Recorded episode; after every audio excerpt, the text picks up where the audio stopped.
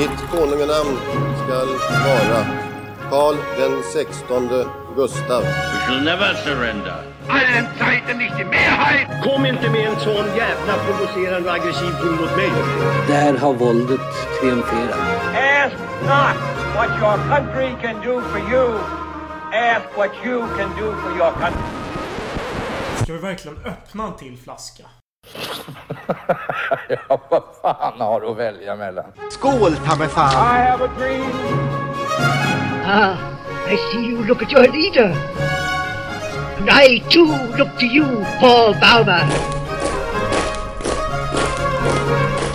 It's one small step for man, one giant leap for mankind.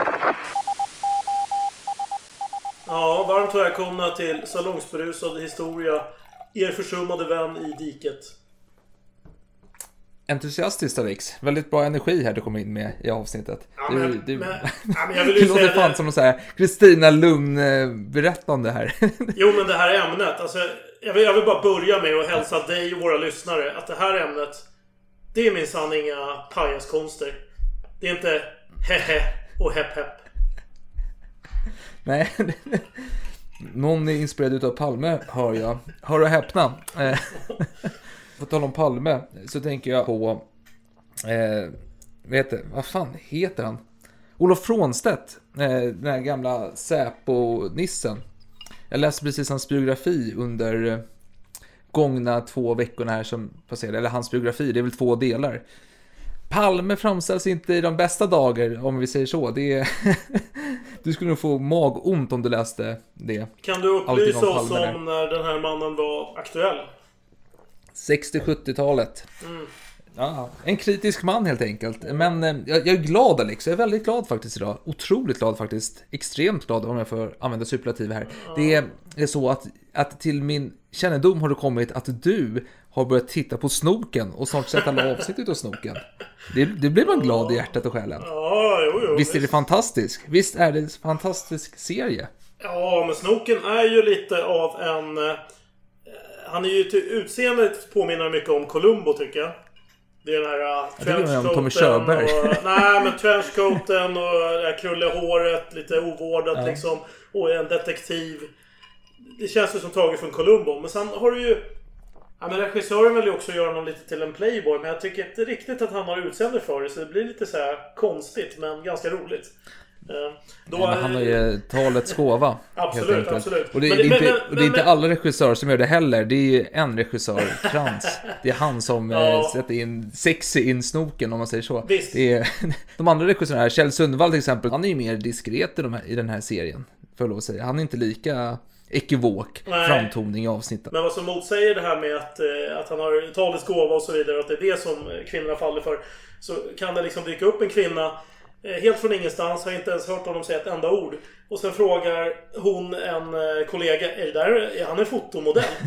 Så Ja, jo. Jag får inte Vadå, men- riktigt ihop det, men, men eh, ja, nej, det är. Nej, det, men han, han är ju charmig. Jag, jag, jag får lov att säga att eh, Sven-Åke Gustafsson då, som spelar Snoken. Mm. Helt otroligt att han inte hade en större tv-karriär eller filmkarriär. Jag tycker ändå att han är en av de mest naturliga skådespelarna på 90-talet. När han, alltså hans dialog känns ju aldrig riktigt stel eller konstlad. Den känns alltid naturligt. Mm. Jag tycker ändå att han påminner om Tommy Körberg också. Att han har den här Tommy Körbergska glimten i blicken. Som man uppskattar. Det är väl säkert det som får kvinnorna på fall, tänker jag. Ja, ja visst. Jag, jag vill inte såga honom på något sätt. Det var bara någonting som slog mig att det var lite... Det kändes lite malplacerat just att han skulle vara... Ja, ja. så Nu drog ner stämningen direkt Alex. Jag var, jag var så glad där så kommer du och börja Mm. Sumpa ifrågasätta saker och ting i livet. ja, precis. Ja, för jävligt för dig. Men du, jag tänker så här. Ja, jo men det är så här. Jag tänker att innan vi börjar prata om dagens ämne. Eh, som eh, ligger dig varmt om hjärtat. Mig också, fast av andra anledningar. Eh, så ska vi köra den här leken vi har.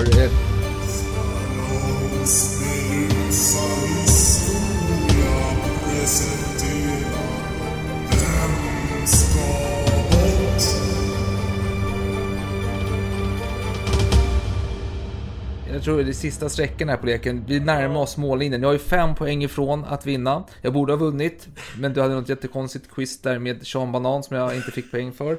Eh, och du har 10 poäng kvar här, så du har chans att vinna ikväll. Ja, okej. Ja, ja, det är 10 poäng kvar vet du. Så får du 10 poäng här på leken, då är du, i- har du vunnit. Då får jag ju köpa någonting till dig. Kanske någon fin symbol eller någon, ja, en gåva helt enkelt. Jag ska vara en god förlorare i sådana fall. Det är så här, jag kommer nämna fyra namn, saker, händelser. Eh, något utav det vardera. Eh, Alex ska då välja vem som ska bort, vem som inte passar in. Svarar Alex rätt, väljer han rätt, så får han fem poäng. Hittar han även rätt motivering till varför den här personen ska, eller händelsen eller saken ska bort. Då får han 10 poäng. Just Så det. Alex har chans att vinna ikväll. Eh, är du redo Alex? Ja, det är jag. Kör. Det, ja, det, jag kan bara ge lite bakgrund här. Du frågade mig här precis tidigare idag om jag hade några någonting för denna lek och jag tänkte det har jag säkert, men jag kom inte på någonting. Så nu här när jag satt och väntade på att du skulle komma igång och eh, berusa dig då. Du, du, för du vill ju gärna förberusa dig innan vi spelar in. Du vill gärna ha tre enheter innanför västen. Eh, du känner dig mer bekväm då. Så Kan tänkte jag, men då måste man få någonting. Nej, absolut inte. Jag Nej, för du menar att du har ingenting... sympatiserar med dig. Du har ingenting i din väst alltså? Är det det du försöker säga? Jo, men jag har druckit... Nej, men jag har ju precis börjat här dricka några klunkar vin här, så jag är ju på god väg in i dimman. Men som alltid när man känner sig lite så här, när man inte kommer på någonting, man har... Ja, man har ingen fantasi. Vad vänder man sig till då, Alex? Vad, vad, vad, vad tittar man på då? Det klassiska. Silverduken, helt rätt. Eh, mm, så jag har vänt mig tillbaka till det, det fornstora filmårtiondet eh, här. Vi pratar alltså om 30, 40, 50-talet här. Då, första namnet jag har på listan är Kirk Douglas. Han lever fortfarande, nej, dog han nyligen? Nej, vi sumpade ju... Nej men för fan, vi jinxade ju hans död ju. Ju. Eller jag gjorde det. Det var ju Mm. för jävligt. Jag pratade... Jag hyllade att han var så gammal och sen... Samma natt så dog han. Det var ju han? fruktansvärt. Ja. Ja, men Kirk Douglas behöver väl ingen introduktion tänker Nej, jag. nej, nej, Sen har vi nej. nummer två, Alec Guinness. Ja, precis. Eh, kanske mest känd för Star Wars faktiskt. Men han gjorde ju många Nej, krigsfilmer på nej. 60-talet. Ja, ja, ja. Lugn nu, Ja, lugn nu, en kvarg skulle jag säga. Nu får jag du, skulle säga nu får från du alltså. hålla Nej, men- hårt i dina tyglar här resten. Ja, ja, ja. Nummer tre, John Wayne. Ja, okej. ja. En man mest förknippad för sina westernfilmer. Precis, precis. Och Gröna Baskarna och sånt där. En Riktig ac- actionhjälte på sin tid. Och sen sist ut, James Jimmy Stewart. Mm. Just det, precis. En Hitchcock-favorit. Precis. Stämmer bra det. Ja, det ligger ju mig nära till hands att, att tänka att Jimmy Stewart ska bort. För han känns ju mer som en, eh, en thrillerman. Inte så mycket av en, eh, ska man säga, krigsfilmsman direkt. Eh, Men jag funderar på om det finns andra dimensioner här som jag borde ha koll på. Eh, så låt mig fundera lite till då. Vad, hade vi? Kirk Douglas. Det är ju, han är ju känd för... Vad fan? I, nu ska vi se. Ja, vad heter den nu då? Ugh, blandar ihop där. Men... Är det Västfront? Nej, inte Västfronten. Inget nytt. Utan det är ju den andra. I... Far... I... Krigets spår. Pets of. Glory, tänker Nej, du? Ja, Paths of Glory såklart. Ja, ja, ja. Yes. Vad heter den på svenska? Stanley Kubrick-film va? Ja, det låter bekant. vad, vad heter den på svenska? Ja, det kanske jag inte får fråga dig här nu är det lek. Nej, vi, vi lugnar oss med det då. Men Paths of Glory, det är Ärans väg låter inte heller så bekant. Ärans väger. Hette det så? Ja. Okej. Ja. Han gjorde ju även eh, kända såna här mastodontfilmer. Liksom utspelar sig i romarriket och... eh, Han var väl... Spartacus var ju väl en av hans större roller, Ja. Kirk Douglas. Precis, precis. Eh. Härliga Spartacus. Härlig film. Och sen har vi då... 10 000 statister var det på den filminspelningen. Ja. Det var är inte den- så jävla CGI-effekter. Vad heter det CGI? Någonting i CS, ja, så jävla tramseffekter. Då tog man Ja. riktiga statister. 10 000. Mm, ja men precis. Fina tider. Ja. Fader till Michael Douglas eh, som har gjort en del klassiker där med mm, den här originala Wall Street-filmen. Men det, då kommer vi ifrån ämnet. Jag känner ändå att jag får ändå en ganska stark uppfattning att det här handlar om actionhjältar på något sätt. För jag tänker, eh, vad sa vi nu, den här, eh, heter det, Väs- västernsnubben, han hette... John Wayne. Just det. Ja, för John Wayne, det är ju mest... Ja, Västernsnubben. Vilken jävla... En av de största på sin tid, Alex. Det är roligt. Igen, liksom. Det är som du skulle säga Arnold Schwarzenegger, den där actionkillen. Ja, men det kan man väl ändå säga. Men jag tänker så här. Han är mer än så. Jag tycker det är väldigt spännande att när jag nämnde just John Wayne och sa att ja, men han för sina westernfilmer. Då ville du ändå invända. Ja, men han var ju med i den här uh, krigsfilmen också. Så att det, det talar ganska starkt för att ändå är det som är temat. Så jag säger att Jimmy Stewart ska bort. Och det är mitt slutgiltiga svar. Fel! Helvetes skit. Fan vad härligt. Fan. Du vann inte. Härligt trevligt. Men du kan berätta vem som ska bort, bort då. Ja, det får du göra. Det är den här västernkillen John Nej, Wayne som ska John bort. Wayne ska bort. Fan också. Okej, då ska vi se. Vad har vi kvar då då? Kirk Douglas, Alec Guinness. Vänta nu. Douglas Guinness. Nej, och... Douglas Guinness. Vem var den? Det är alltid svårt att hålla fyra namn i huvudet av någon anledning. Tre går jättebra, men fyra är omöjligt. Vil- Vilken var den fjärde?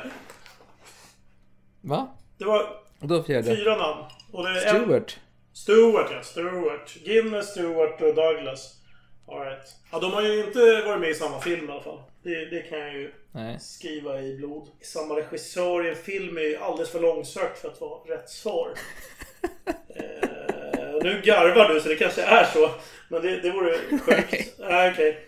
Ehm, eh, då är återstår då... Vad har de annars gemensamt? Jag har blivit full nu under den här tiden har gått här Alex. Det är sant. Alltså, Hur- det hur lov att fan lyckas det? Du tar så jävla tid på dig. Nej, det kan du inte hävda. Det. Men jag hoppas att du klipper en del också för det här var inte lång betänketid. Men nu har du ju sågat mig från att vinna. Då måste jag ju åtminstone ta hedersamma fem poäng känner Nej men alltså, jag säger så här. Det som lyssnarna hör det är en kraftigt reducerad version till detta. Vi har på, hållit på här i då ska jag ta god tid på mig nu då. 10-12 minuter bara genom att du ska Om tänka. du, det är, om du ska gå ut med det statement. Det är ingen så här dålig Bogart-koppling hoppas jag. För det vore ju väldigt... Fan, ja, det vore ju för jävligt alltså. Det är inget så här löket med namnet på så att det skulle kunna vara. Fy fan alltså. Fan, vilken bra skådis Bogart var alltså. Fantastisk. Vilken skådespelare. Ja, nej men jag får väl dra till med någonting. Men jag har ju verkligen inte kommit fram till någonting vettigt här. Känner att det finns liksom... Fan, Kirk Douglas. Kan det vara någonting med...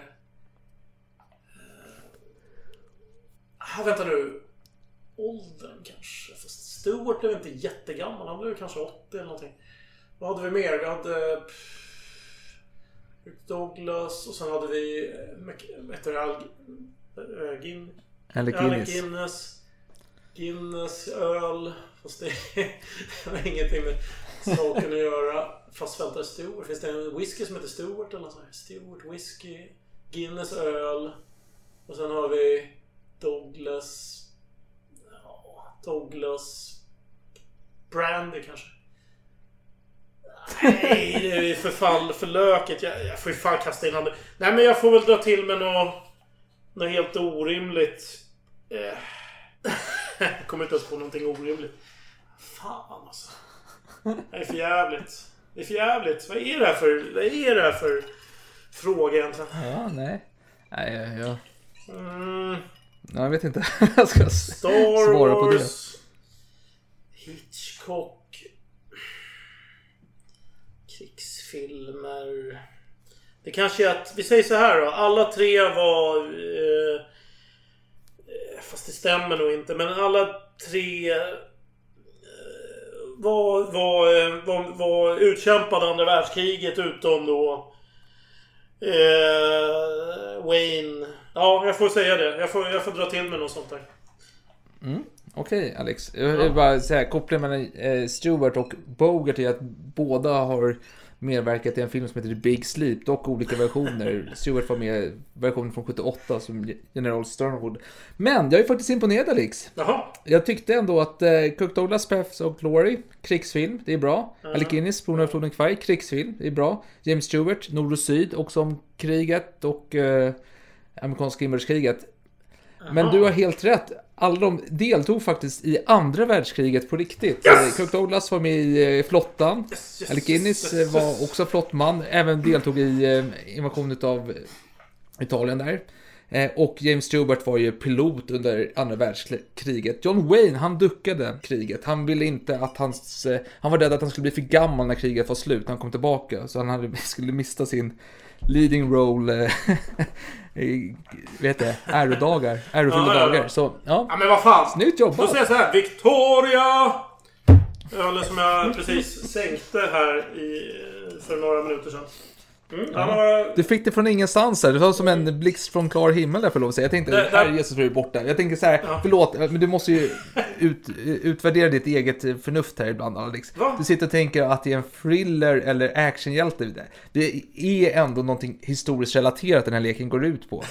Det är Ja, men- liksom men ändå man kan ju också se- historisk karaktär. ja, men vänta nu, man kan ju ändå se liksom kultur och underhållning. Det kan ju ha en historisk betydelse. Jag menar, tänk på Gustav IIIs teaterpjäser. Det, det har väl historiskt värde, har det inte det? Jo, men, jo, men att, att, vilken genre där känns inte som att det är... Alltså, nej, nej, nej, nej. nej, jag underkänner det där. Ja, underkänner det ja, där. ja, ja. Nu, är du, nu är du hård här. Du får ju tänka att jag är under väldigt stor press.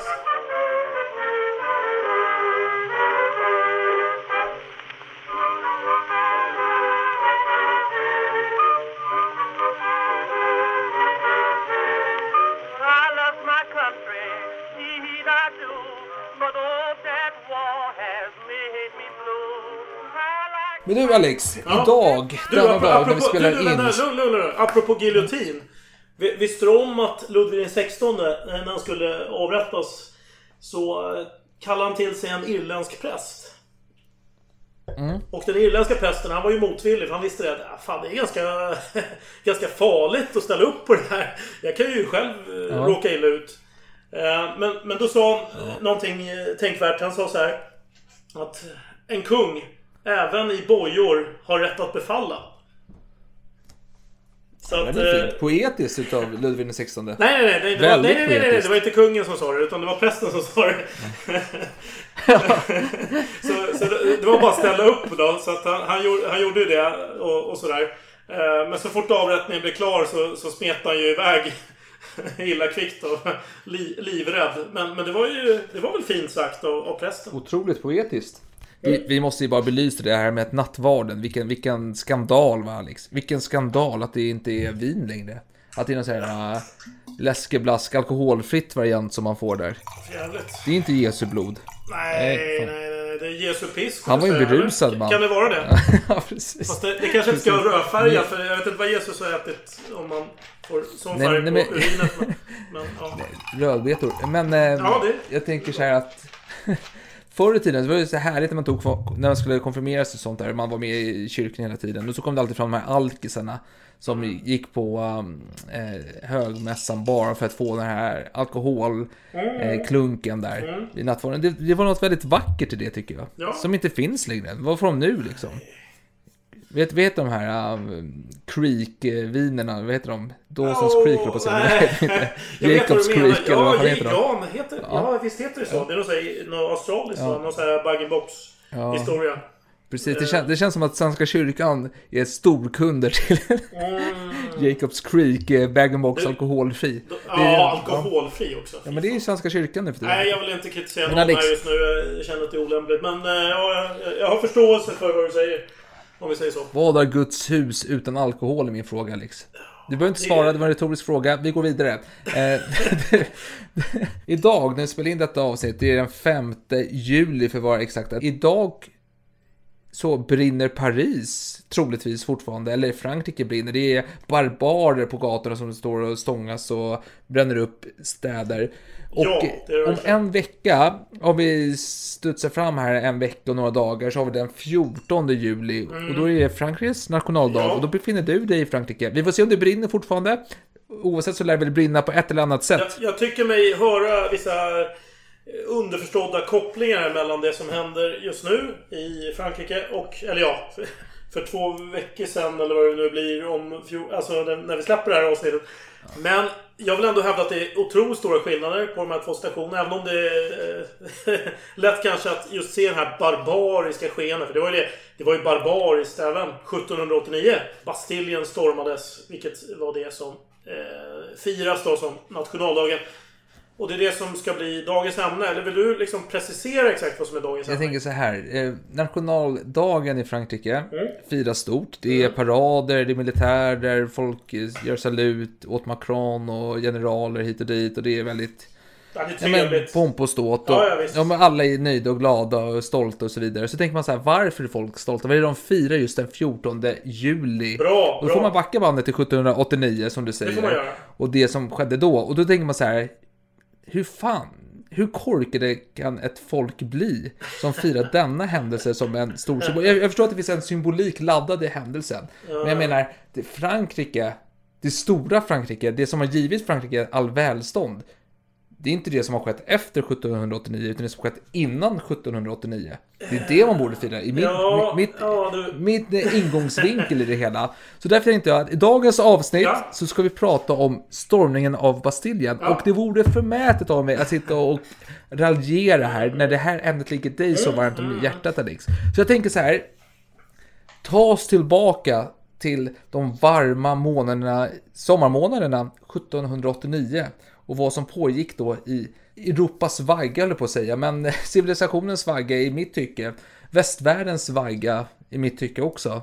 Eh, Frankrike, Ja. närmare, närmare bestämt Paris. Ja, men det vill jag så gärna göra. Och det är intressant just att du pratar om välstånd och mycket riktigt så många av de eh, fina monument som slott i Versailles uppfördes ju såklart eh, under monarkin. Så det, det finns absolut mycket att glädjas åt eh, över den här eh, gamla regimen som man kallar det. Det vill säga eh, tiden då Frankrike styrdes av en kung. 1789 var ett speciellt år. Det var inte alls det välståndet längre. Vilket jag kommer gå lite djupare in i då. Vi har ju konstaterat då eh, att 14 juli så stormas Bastiljen som var ett fängelse. Det var ju liksom välkänt att eh, politiska fångar hamnade där. Sedan ett århundrade tillbaka hade ju till exempel Voltaire var ju spärrad där på... Jag kommer inte ihåg om det var... Ah, sjut- ah, mitten av 1700-talet. Jag slår till med det. Men det är däromkring liksom.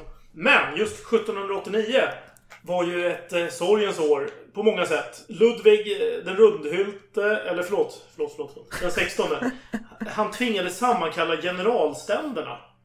Och, och Du var... väntar du, sitter du och fatshamear en människa här? Nej, det, det, det, det har de här, eh, vad heter det?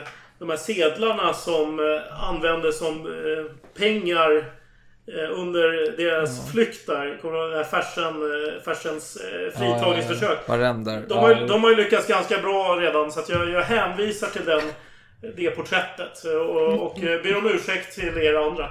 Eh, som fortfarande blir upprörda. Trots att jag då hänvisar vidare till eh, att andra har fatshameat denne kung. Eh, hur som helst, han tvingades då sammankalla generalständerna. Och då kan man undra, varför då? Jag menar, Frankrike var ju en absolut monarki. En kung behöver ju inte överhuvudtaget sammankalla några. Och det var nämligen så att ingen då levande människa hade varit med om något liknande. Nej. Den senaste gången det hade hänt att kungen hade sammankallat de här ja, tyckarna. Det var ju mer än hundra år sedan.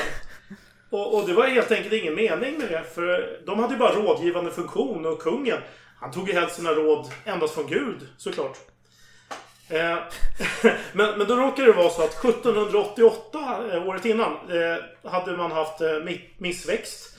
Och eh, statskassorna var tomma, så kungen var desperat. Jag vill bara tillägga här liksom att kassorna är tomma. Det har ju en del... En delförklaring till detta är ju att man har utövat krig Ja, jag tänkte komma till det. Jag tänkte komma till det faktiskt. Jag, Ja, ja. jag tänkte precis förklara Ja, var varför. Men det är jättebra att du... Eh, eh, Varför snabb på hanan helt enkelt? Ja, ja, ja, men det är bra. För då kan jag utveckla. Men jag kanske borde ha väntat då med och, och låtit dig ställa frågan innan jag avbröt. Så att, men det är, jag skyller Nej, på men eh, du, du, fylla, du ville mästra mig där. Du ville mästra mig där. Du ville vara en liten... Ja, eh, det kan vara så. Det kan vara så. Jag, jag skyller på Robespierre där alkoholen. som ville mästra. Jag skyller på Falu Det är helt gin okej. där Det är som helt okej. påverkar psyket. Eh, jo, Ja. Det var så att kungen hade spenderat en hel del pengar på krig i Nordamerika. Intressant Alex, förlåt jag- att jag avbryter här, men Ja. du sitter och dricker Falugin. Du är en Ja. fransman, pratar om detta ämne som ligger en fransman så nära om hjärtat, dricker Mm. Falugin. Jag som är en frankofobisk frankofil, det vill säga att jag älskar det gamla Frankrike men hatar det nya. Jag sitter och dricker en flaska Arbois här, ett rött vin från Frankrike. Ja, okej. Men jag ska nämna det. Jacques Dussault, ständigt denna Jacques. Okej. Chuck. Chuck, det finns, det finns en... Vi kommer prata om en annan Chuck också idag. Chuck Necker. Men, men, men eh, ja, nej, men jag drack faktiskt eh, även eh, fransk rödvin precis innan här. Det var egentligen till middagen som jag åt. Eh, Men den, den flaskan avslutades och jag kände att nu måste jag fan tömma kylen för jag ska snart iväg här. Så, men, men nu ska vi inte prata Du så ska mycket iväg imorgon. Men, men vänta, vänta. Ja, Du ska över- iväg I övermorgon Du menar ska jag iväg. I övermorgon. Men jag ska... Ja, då så. Är det en Ja. hel dag. Du, du, har, du har råd och du har när, alltså du har själva sinnesnärvaro. Alltså att kunna gå ut i din vinkyl, ta fram en flaska franskt rött. Kanske någonting med Jack-tema här för att vi ska prata om Jack snart. Korka upp, dricka Ja. två, tre, fyra glas. Ja. Ta resten imorgon till middag. Och, och det var den Du har typen... råd med det. Det var, den typ, råd med det. det var den typen av mentalitet som ledde till eh, stormningen av Bastiljen. Att, att de, vissa hade råd då. Men, men okej, nu fortsätter vi här då.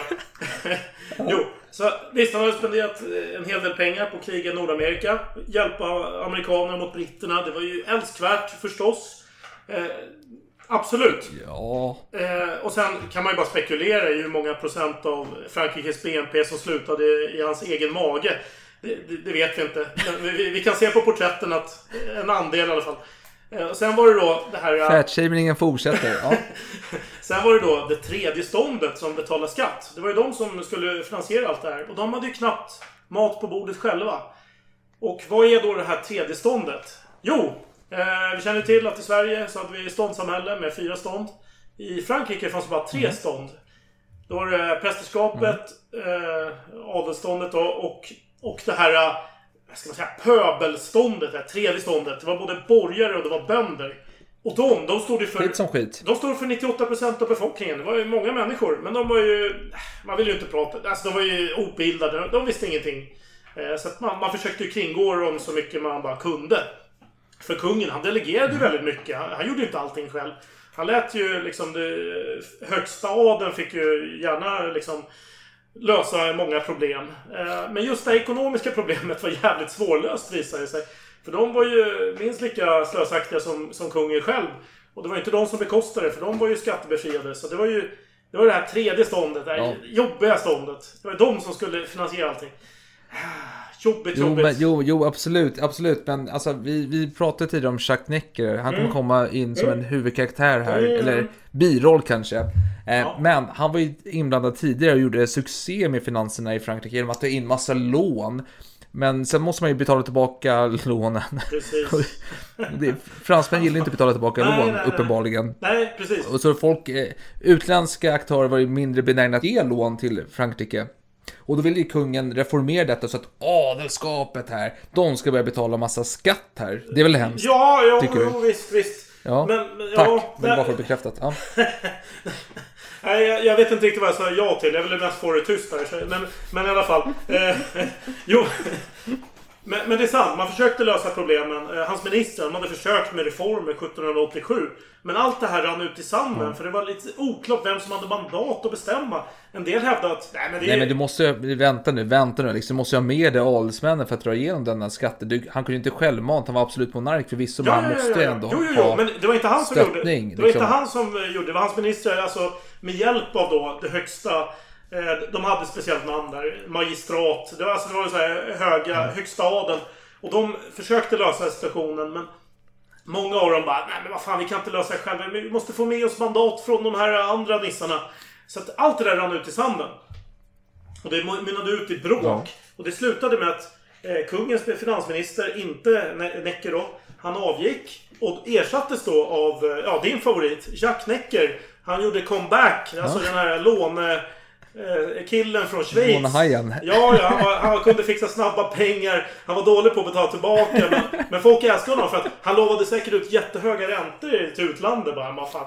Om vi får låna en miljon så ger vi dig 10 miljoner imorgon. Eller ja, eh, säg om, om två år när jag har fått sparken. Eh, Och sen, sen blir skit, folk skitförbannade när, när det ska betalas tillbaka och, och de inte får några pengar. Och då hinner Necker få sparken. Och så kommer Necker tillbaka nu då. Och börjar lova igen. Och, och då börjar de här, äh, vet du det, låne... Eh, de som han lånar pengar av, de, de tänker så här, ja men fan Necker, ja men han, han lovar ju bra villkor. Så vad fan, honom tror vi på. Och det blir ju bra då, kortsiktigt. För då, får ju, då kan man ju trygga sina finanser ett tag till i alla fall. Tills, eh, ja. tills eh, skiten träffar fläkten. En notering till protokollet. Att vi har ju kungen, han vill införa lite högre skatter här på alla invånare i riket. Förutom han själv då kanske. Men eh, adelskapet, pöben, prästerna, alla ska betala skatt här. Skiten ska, ska betala skatt. Så är det bara. 20% rakt av, Ah, okej. ungefär. Något sånt. Men, ja, men jag vet inte procentsatsen, men jag tänker att alla ska betala sin Ja, eh, del här. Ja, okej. Så pass till och Och med. då har vi adelskapet som säger No no Peppe, dra åt helvete. Vi kommer inte betala en jävla skatt. Vi är frälse, vi har privilegier. Vi, vi behöver inte betala skatt. Det får de här bönderna där borta göra. Och då har vi de här stackars bönderna som betalar det. Alltså franska bönder, de älskar ju bröd. Det är deras... Det är de sig på. prata inte om bröd, det kommer vi till senare. Men eh, absolut, Ja, men jag bröd. vill bara lägga till här, bara så här förbifarten, bara slänga ut det här. 80% av inkomsten går till att köpa bröd för de här bönderna. du kommer betala eh, skatt också. Ja, ja, men det får du, det, det får du gärna Men vet, vet, vet, du vad, vet du vad Dan? Eftersom du ändå säger det så, så får jag väl fylla i lite detaljer. Och eh, Mm. de, de var vana vid att lägga över 50% av sina inkomster på att köpa bröd. Men 1789, då steg det här till närmare 90%. Så då var det liksom 10% kvar Mm. till hyra, medicin, kläder, ved, ja fan. Vad som helst liksom. Men- Och skatt. Ja, ja, Men- ja, ja, jag vet inte om det här är skattade pengar. Det, det, det ska jag faktiskt låta vara osagt från min sida. Vi, förutsätter att det inte är det bara för sakens skull. Men då är det så här, då har vi adelskapet som är emot eh, skattehöjning. Eller skatt, skatteplikt för adelsmän Mm. Exakt, överhuvudtaget. det förstår man. Vi har kungen som är för skatteplikt för alla jävlar. Utom kungen då. Och vi har bönderna som tänker så här att Ja men det är väl bra om alla betalar skatt, det vore schysst liksom. Så vi kan lätta vår börda, vårt ok på våra axlar här. Mm. Men det är inte så enkelt som man kan tro, för vid adelskapet, där har vi lite kan man säga från dörrar, men de kallar sig själva för revolutionärer eller patrioter kallar de sig själva för. Ja men det är frondör. Alltså De- är, man emot kungen Ja, så är man ju en klassisk frondör skulle jag säga. Så de vill ju inte att eh, kungen ska få igenom de här skattsakerna. För de vill ju skapa, de, de är trötta på kungamakten, monarkin och allt det där. De vill skapa lite kaos här liksom. Mm. Bönderna ska resa sig och adelsmännen ska få lida här och... De vill, så de, vill ha ett, fri, de vill ha frihetstid i art. Frankrike. Det är det de vill ha, Adam. Jag ställer frågan till dig. En- Ja, om de bara visste vad de gav sig in Ja, på. precis. Men det visste de ju inte. Det visste de ju Vilken inte. grej alltså.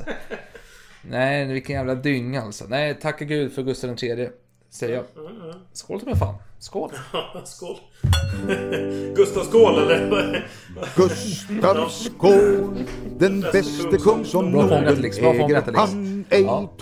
Nej men så, det vill bara skål få sagt att i de här, det är inte så att alla adelsmän tyckte det var skitkul att protestera mot eh, skattelättnader för eget tycke, utan det är liksom att man ser en större bild här, att vi är lite motsträviga här för att skapa kaoset som komma skall då. Mm. Eh, man vill störta monarkin helt enkelt. Eller vill man kanske... Alltså, när du säger störta monarki låter det väldigt dramatiskt. Men man kanske bara vill avpolitera kungen då möjligen. Och bara, nej men nu... Nu ska vi bli... Ja men frihetstiden. Alltså ha en, en docka, nickedocka som monark. Det var väl inte riktigt att bli av med syfte? kungen? Eller? Var det verkligen bli av med kungen? Var det så Jag radikalt? har inget, inget belägg för det, men alltså känslan, magkänslan. Ja, är kom igen. Kungen var ju vald av Jo. Gud. De hade väl ändå någon, någon slags kristen själ? Hade de inte det, dessa adelsmän? Nej, bra att du säger det, för det, vi är mitt uppe i upplysningstiden och man... Vi har ju encyklopedierna och allt sånt där trams man sitter och motsäger sig allting om uppenbarelser och skit. Man, man, man tror ju, alltså, vi har ju stora tänkare som ifrågasätter allting med Gud att göra, eller inte allt, men med de här att eh, Guds makt är liksom för att man ska leda samhället, samhällskontraktet eh, kommer till liv och så vidare, att eh, kungen ska leda Mm. samhället och vet, man börjar, man börjar bortgå från av Guds nåde mer och mer för att bli mer, vad kan man säga, logisk eh, mentalitet här. Ja, samtidigt har du ju stora upplysningsmän som Voltaire som ändå var en royalist. Så att det var ju kanske inte riktigt svart och vitt där. Att det var väl inte... Nej, absolut inte. Absolut, inget. men jag säger bara att det växer i tankar liksom att eh, staten ska skydda dig. Det är ett samhällskontrakt emellan dem. Och vissa, hade, vissa tyckte att eh, alla ska få rösta, andra tyckte att kvinnor ska inte få rösta, bara män, bara stora starka män och så vidare. Och vissa som tjänar en viss summa pengar och allt sånt där. Det fanns ju olika former av franska upplysningsideal helt enkelt. Vi har, vi har ju massa, Absolut, vi har en ja, mängd av franska upplysningsideal. Och sen har vi det, det brittiska um, PIS-systemet där med parlamentet och skit som bland annat Fersen den yngre ifrågasätter skarpt efter händelserna som skedde här den 14 juli. Ja, okej. Eh, ska vi se, var var vi någonstans? Det var att, eh, Jomenecke tillträdde då. Eh, lugnade eh, lite grann just det här eh, oroligheterna kring finanserna. Men, men så hände det. Juli 1788. Då drabbades först då Paris. Eh, man hade odlingar där. Eh, Alltså man får ju tänka Ja. att det var ju 25 miljoner invånare. Det var inte lika stort som det är idag. Det var ju, det här, är- nu är det väl 60, ja, 65 miljoner kanske i Frankrike. Det var, det var ett mindre land men, men att Paris region drabbades av en hagelstorm som förstörde många av grödorna. Det var ju liksom... Eh, vad kallar man det när man, man har häller lök på laxen? Alltså det blir liksom extra, extra skit här som händer. Eh, och, och, och precis då efter den här hagelstormen eh, som tog koll på, på mycket av grödorna så, så skedde en torka då som gjorde att ingenting nytt riktigt växte upp. Och sen avslutades det hela med den värsta vintern i mannaminne. Och det var så illa så att eh, många av eh, växterna som man planterat, de är ju fleråriga. Som till exempel, ja, för att ge ett bra exempel då. Alltså, när man, eh, vinrankor som man gör vin av. Vet, vet vad jag trodde du skulle säga? Nej. Jag trodde du skulle säga lagerblad utav någon anledning. Jaha, ja. Det känns väldigt jävla menlös. Ja, man, kan, menlös. man kan klara sig utan lagerblad alltså. Det, det är inte så att man... Skulle- man är, Om vi säger så här. Det skulle göra, det skulle göra fler adelsmän än bönder missnöjda. Om vi säger så. Om lagerbladsskörden var dålig. Men, men det här hotade. Det här hotade böndernas existens. Deras levebröd. De hade liksom inget, de hade ingen hopp om framtiden ens. När, när deras fina vinrankor med deras eh, Romani Conti-plantor liksom gick och dog. Det är ju hemskt. Verkligen. Så man får ju man får ju tänka här att alla är desperata. jag gillar ändå att du eh, kör leverbröd här som uttryck. Det var fyndigt av dig Alex. Fyndigt av dig. Det är nästan Hasse och Tage-nivå där. Ja, nu, nu, nu körde vi i och för sig inte brödsnacket där. Det gjorde vi för ett tag sedan. Så att det, timingen är väl inte Du, jag det vet, men, men jag vet eh, att i din, i din, jag säger din vision här, om inte jag hade förstört för dig så hade du tagit det just nu här. Så, inte ja, jag ber om omöjligt. ursäkt, jag ber om ursäkt. Inte omöjligt. Ödmjukt men ber jag om ursäkt. Vem vet? Nej, nej, Eh. nej, men vad fan, man ska inte, ja, nej, kör. Ja, eh, just apropå bröd. Helan går... apropå bröd. Det blev, och- jag, säger, jag, säger, jag säger det liksom, nu, nu är flaskan slut här snart. Jag har ett glas kvar. Men det är din jävla lek där du tog en halvtimme på dig att svara rätt där. Mm. Nej, Jag fan lugna ner dig nu. Så, så lång tid var det faktiskt inte. Det, jag, jag får klocka det här och återkomma. Nej, det ska- jag ska inte lova någonting. Nej, skit i det. Jag fortsätter här. Eh, jo. Jag tänker så här. Franska revolutionen tänker man ju ofta jakobiner, de som stod för skräckväldet. Ja, vad gjorde de eh, här, här omkring då när det var just den här krisen med hunger och så vidare? Ja, de ville sätta ett pristak på bröd. Och det kan ju förklara delvis då varför de blev så populära till slut. För det, det låter inte så populärt med några barbarer som bara vill avrätta en massa människor. Det, det är ingenting man röstar på. Men däremot, fan pristak på bröd. Det kan jag liksom se framför mig att det är en bra grej. Så det är bara för att ge lite feeling här för hur, hur man tänkte. Men nu, nu tycker jag... Vänta. Jaha. det, du ger, det du ger feeling för det är hur du tycker att samhället ska vara utformat. Du vill ha, ja, men du, Nej, du, nej, nej, ja, jag- nej, jag bara- Kommunistisk Nej, du sveper nej. över Nej, nej, nej. Jag bara, jag bara förklarar hur gemene man tänkte här. De höll på att svälta. De hade ju knappt råd med bröd. Man, är- 90% av pengarna gick ju till bröd. Det var ju katastrofalt. Men i alla fall, nu, nu tycker jag att vi vänder blad igen här. Favoriten Necker som gillade att hålla tre timmars tal. Han blev avsatt. Och han var ju folkets man. Han var ju... Alltså vi har inte nämnt, alltså vi- har gjort en väldigt förenklad version. Vi har inte pratat om, eh, vad heter det Alex? Eh, hjälp mig. Hjälp mig. Eh, nationalförsamlingen eller? National- och Paris Nationalförsamlingen, bollhuset, allt. Ja, ja, nej, nej, nationalförsamlingen, bollhuset, allt det där skiten. Som alla pratar om. Det är, det är för tråkigt, men i alla fall. Necker är en favorit i tredje ståndet om man säger så. Han är, han är deras gubbe helt Han enkelt. är populisten som levererar cashen. Ja, precis. Och då blir han eh, avsatt helt plötsligt. Eh, dels utav kungens bror. Eh, alltså greven av Artois. Det är väl en eh, hederstitel. Han är, han, han är väl prins då, men... ah, Jag vet inte exakt hur de använder sina titlar, men ja, mm, jo. Nej men han, han ville ju hänga Necker, den utländska jäveln. Och Marie Antoinette var lite anti honom och kungen var lite anti honom. Eh, så man avsatte honom. Och då sprider sig ryktet på stan och folk är upprörda när de hör detta. Och en som är upprörd det är agitatorn Camille Desmoulins. Han begav sig till Café de Foix med en, eh, två pistoler var vardera händer. Och han ställer sig på bordet och börjar stamma nästan så här. V-v-vänner! Skulle vi dö som jagade harar? Som får i sina fällor, överfallna av hundar. Bräkande efter barmhärtighet, där ingen barmhärtighet finnes utan blott slipade knivar. Stunden är inne, den yttersta stunden för en fransman och människa, då förtryckarna skola pröva sin styrka mot de förtrycktas. Och lösen är hastigt dö eller i frihet för alltid. Låt oss hälsa denna stund välkommen. Oss höves, synes mig, blott ett rop till vapen! Och då börjar folket svara till vapen, till vapen, till vapen. Och så fortsätter Camille här då. Vänner! Ett samlingstecken, kokarder, gröna kokarder, hoppets färg. Som en gräshoppsvärm rycker man åt sig gröna blad, gröna band från närliggande butiker, allt grönt och gör kokarder därav. Ja, han, han säger av bordet sen, han fick massa grönt till sig, man gjorde en sån här eh, av det och man började helt plötsligt eh, gå ut till något eh, vaxbutik och hitta en jävla byst utav Necker där som man började bära runt på stan och eh, skrika saker. Och då kom en ädel kvinna, eller en, en kvinna av bättre, inte ras, utan bättre börd kanske man ska säga.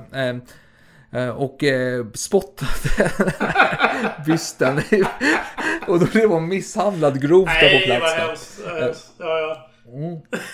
Han stack ut hakan får man säga, men jag, jag, jag, jag, beklagar. Jag blev bestört över beteendet såklart.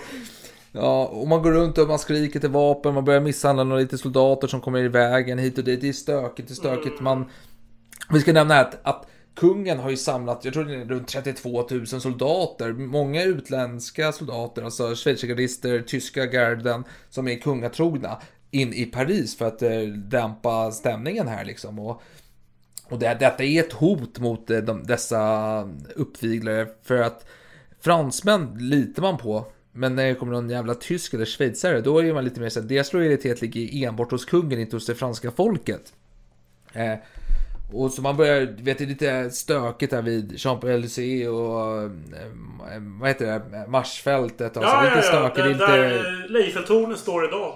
Och då har vi lite tyska soldater där som, de vill inte dräpa fransmännen. De är lite sköna killar liksom. Så de vill bara säga, men vi kör lite chockattacker mot de här. Vi chockar dem, vi springer, vi, vet, vi kör milt liksom. Det, det är lite, spö- vet, det är vattenkanon. det är lite grann, liksom. Ja men baseballligan möter vattenkanon, Ja, möter eh, precis. svensk eh, politik liksom. Det är Mm. väldigt, det det är inte det klassiskt fransk eh, eh, hårt mot hårt. Och här. mot de här uh, baseballligan här, eller vad man ska kalla det. Så har du då den här killen som går med två pistoler som Ankarström då och håller på att uppvigla. Bara för att ge en feeling. Riktigt vass. Alltså jag såg Desperado går från 95. Fantastisk actionfilm. Mhm. eh, Med Antonio Banderas och Salma Hay- Hayek. Där, det är lite den känslan jag har på honom. Lite långhårig, skön look, går runt med sin eh, andra gitarrcase med massa vapen i. Och det är lite samma känsla på denna Camilla. Alltså han går runt och vildar. Fast lite mindre älskvärd skulle jag vilja påstå att han är. Men han var vältalig i alla fall. Det får man tycka om då. Fast han verkade ju Fransmän då, tiden. enligt din tolkning där så var han lite, ska man säga... Han hade lite svårt med orden där. Han fick inte fram dem riktigt så eh, flytande. Eh, Nej men det kan vara jag som misslyckades att återge hans eh, ord eh, korrekt där då. Men det är den så, andemeningen. så där, lite- Du menar att han var en kickero? Om man ska använda dina, ditt latinska uttal. Ja, eller som du vill säga, Cicero. Ja, absolut. Ja, nej men det, men det är lite uppståndelse här. Eh, vi, vi, vi ska nämna, vi ska nämna, vi ska nämna, vi ska nämna. Vi har det franska gardet som är en liten joker i leken. Det är ändå kunga, kungaarmé. Men som är placerade i Paris och har bra relation till borgare i, i staden. Det är så Eh, så man vet inte riktigt. Ja, jo, men kanske borgarna i det tredje ståndet. Det, det fi, finare delen av det tredje ståndet. Inte Christer Pettersson eh. Det är inte Rotebroaren som är fiskhandlare som heter Chuck liksom, utan det är adelsmannen som heter Artois och sånt där som Ja. man känner. Fast då borde han Och, vara eh, adelsståndet i och för sig. Tänker jag. Så borgaren borde ju vara den ofrälse. Ja, men han är borgare liksom. Fast han är ju adel, eller? Om han är adelsman. Alltså har han adelsprivilegier? Nej, men han, är, han är inte adelsman, men, Nej. han, men han, han, är, han är en Han är han, han bastard till borgare adelsman. liksom. Han, kanske, han kanske är kungens... eh, Nej, inte kungen, för de brukar ju få adelstitlar. Okej, en bastard till Det en adelsman. Det kan det ju vara. Ja, men så kan det vara. Så kan det Ja. vara. Någon adelsman som har knullat snett helt enkelt och fått en liten eh, fiskhandlare eller fiskmagnat som har, äger flera fiskhandlare i området. Eh, Men eh, i alla fall, eh, och de är bra vänner med det här franska gardet. Så man vet inte riktigt så här, kommer franska gardet lyda kungaorder eller kommer de lyda pöbelorder? Och eh, det är så här att eh, de här händelserna på Marstorget till exempel och Champs-Élysées och så vidare. Det har ju stärkt, att man inte har slaktat de här upprorsmakarna. Det har ju stärkt dem att eh, vi är på väg, vi är på väg någonstans. Vi är på gång, som man sa på 90-talet.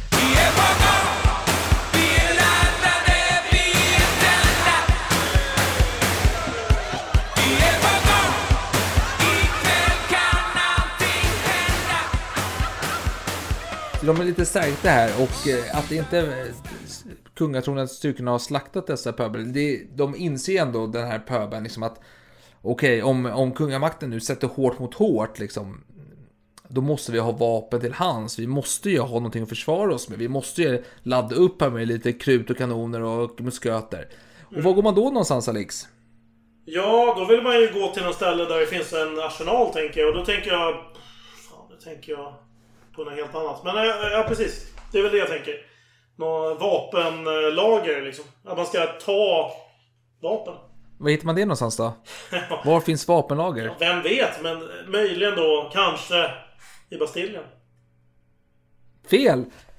Ja, det Där hittar man inga jävla vapen. Man, man tänker först att tanken tänker man att eh, hotell de invalid. Ja, Invaliddomen. Ja, men det är där Napoleon är begravd. Ja, så, så kanske det är dagsläget. Men på den här, den här tiden, innan Napoleon, då var det eh, veteranernas boende. Där hittade man en jävla massa musköter. Men jag tror det var 250 tunnor krut hade flyttats därifrån en tid innan då. Till den mytomspunna Bastiljen. Men man gick även till eh, tyghuset. Eh, man älskar ju tyghus. Eh, och där hittar man kungasamlingen. Just det, och tyghus.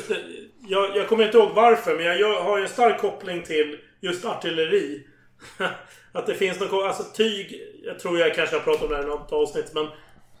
Det, det, det är ju inte det man tror att det är, om man säger så. Berätta, vad, vad tror man att det är Alex? Berätta Man tänker oss. att det här är en jävla ateljé med mod. Men! Vad det i själva verket är, det är ett förvaringsutrymme för artilleripjäser! Helt rätt. Så det är inga jävla sidenlakan här inne, inte, utan det är hårda patroner helt enkelt. Eh, och där hittar man som sagt en jäkla massa gamla sköna saker. Musköter, svärd som tillhörde den gode Henrik, vilket jag antar är Henrik den fjärde. Ja, ja, gud ja. Eh. Eh, och sen har man eh, kanon, en kanon som man hade fått, som Ludvig den 14, Solkungen utav alla, hade fått utav kungen utav Siam, det vill säga nuvarande Thailand. Jaha, Eh, där ser man. Att de hade diplomatiska kopplingar, det är ju i sig värt att berätta mer om. Men vi får gå vidare. en, en, ett annat liv i en annan tid. Mm. Nej men man drog vidare till ett eh, munkkomplex eller kyrkokomplex, San Lazar. precis- Och där hittade man en jäkla massa mat, eller vad säger man? Sädeslag. Mm. Eh, då får man lätt tankar till pedofilska munkar, men det är inte det det handlar om här. Utan det är Alltså, liksom ja, vete, men nu hav och vet så jag inte vidare. vad du har för sjuka tankar här. Men de flesta tänker nog bara... Är men vete eller liknande. Sädeslag. Ja, sin lilla påse där med... Kriminella mängder hittar man i alla fall. Ja, ja. Kriminella mängder. Som man tog ut på marknaden och sålde. Ja, nu kanske man tänker pris. som du då. Med det tillägget. Ja. Men mot detta då, liksom, nu, nu är det upprorsstämning. Då säger man Mot Bastiljen! Mot Bastiljen! Döda! Döda! Det är lite så här skön. Jag tänker alltid på Pocahontas där. Vildar, vildar. Ja. Det är lite den stämningen här. Knappast Vildar, vildar. Och du vet, man, man, man är aggressiv här. Man, man, man pumpar upp adrenalin här för stunden. Men du, men du kommer vi säga så här att förra avsnittet pratade vi om Towern. Det känns som att Bastiljen är lite motsvarighet till The Towern, om jag får säga det själv. Ja. Det, det byggdes 1300-talet eh, som en försvarsfästning. Nya ringmuren kom fram, då blev det överflödigt. Det blev ett fängelse. Ett eh, ganska skönt fängelse. Åtta stora torn, eh, jävla komplex byggnadsstruktur, mycket gammalt, mycket nytt blandat i det hela. Det är svårt att få en överblick hur Ja, det- Bastiljen faktiskt Jag, såg ut. jag, jag, min uppfattning, för nu, nu finns det ju... Det enda som finns kvar är ju platt, Bastillplatsen. Det, är- det är ju inget fort, det är ingenting. Det är liksom någon liten... Typ någon liten staty, typ.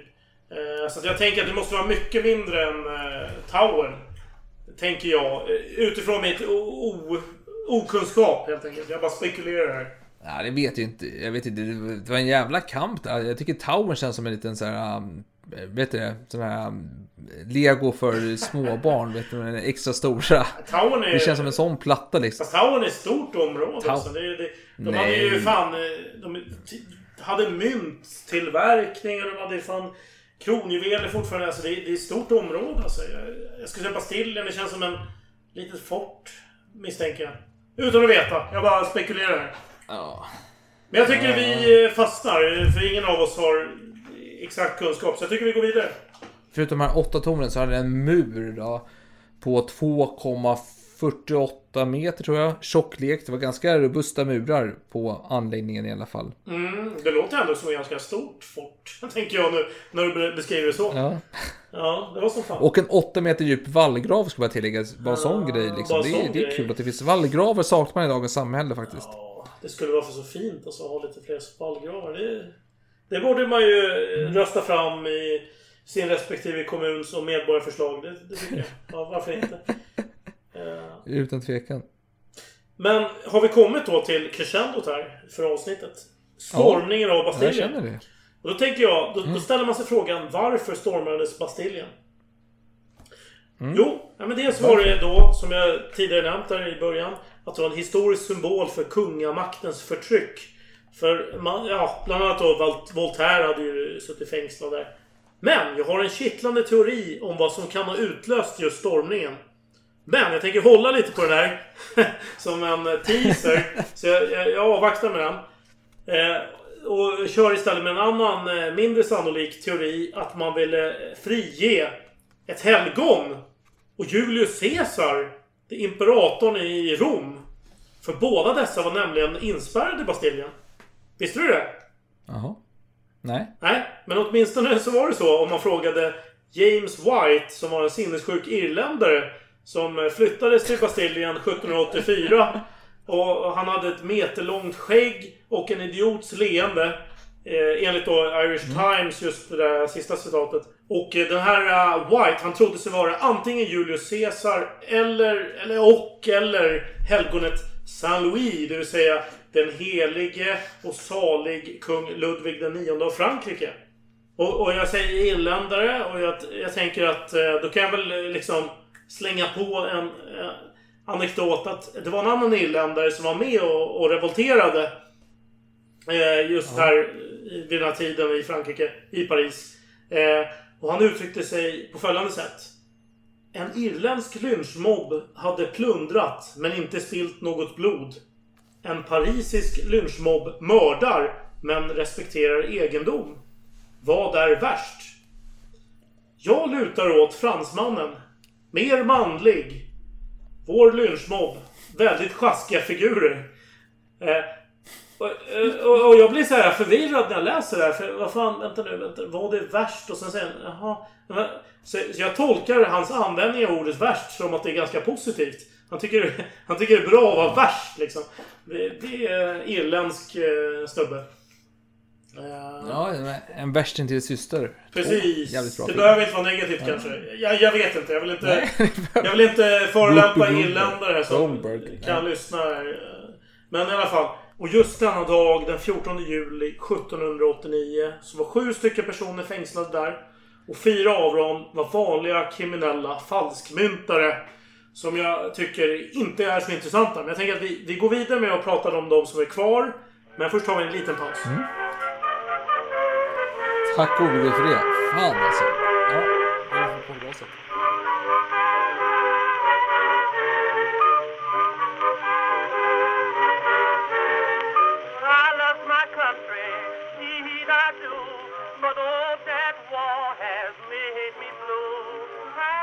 Så Alex, nu är du tillbaka. Du har hämtat en ny öl här. Det var viktigt att ta en paus. Du vill inte öppna en flaska vin för att du ska flyga om två dagar och det tar lång tid för dig att dricka en flaska vin uppenbarligen. Så du har tagit en öl och du frågade vilken öl ska ta? Jag hjälpte dig på traven. Jag hjälpte dig på traven. Jag sa du ska ta en 1664 Blanc. Varför vill du ha en fransk Blanc veteöl här? Jo, Blanc. Vad betyder det Alex? Vad betyder Blanc? Du är vit.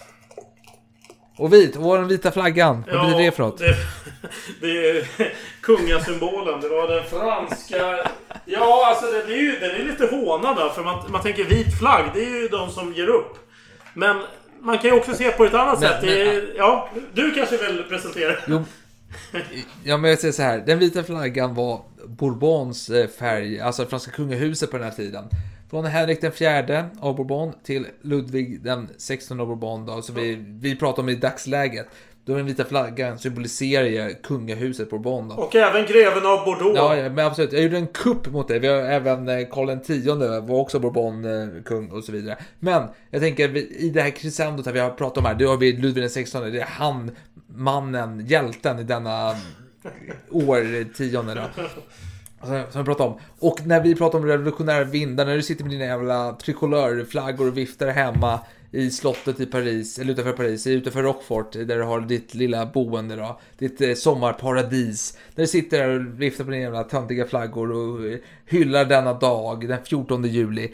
Då ska du minnas Alex, då ska du minnas att du drack en 1664 Blanc, en vit, du hyllade kungafamiljen Bourbon när vi pratar om detta ämne. Inte det fantastiskt?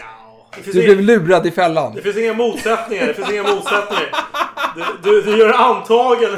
Jag känner mig som eh, skurken i He-Man. Vad Herregud. han? Eh, Ja, Skeletor. Vad fan hette han? Skeletor. Skeletor. Fantastiskt. Ja, nej, men det- Ja, jag fick ju det Alex. Det är bra försök där. Jag fick dig. Det är bra försök. Men... men Då bra försök du dricker för nej, helvete. Nej. Alltså, man, må- man måste sätta saker i dess korrekta historiska kontext. Men...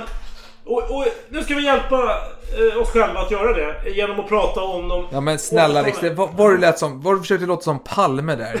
Nu infogas ett ytterligare namn i denna kontext. Jag funderar på om jag kunde göra det men jag misslyckades så jag vände vidare till andra saker.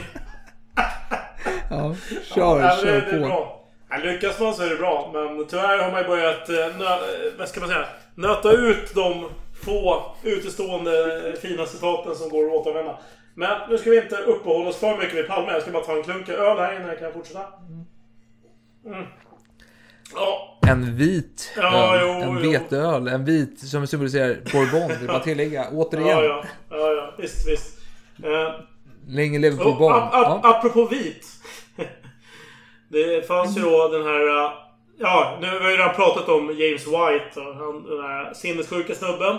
Som eh, trodde att han var Julius Caesar, eller Ludvig den Eh, Du, har men... inte, du har inte nämnt honom vid namn tidigare, så det var ju kul att Har jag du inte gjorde gjort det? Har jag Det förtjänar det? Mr White. Jaha. Nej men eh, det var ju en miss av mig. James White hette han då. Mm. Hade en massa mellannamn, de kan jag inte gå in på. Mm. Hur som helst. Eh, vi har ju då eh, pratat om de här falskmyntarna och White, den här sinnessjuka snubben. Och sen har vi då två kvar.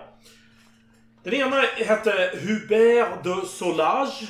Och eh, han anklagades för att vara en perverterad man som sysslar med incest.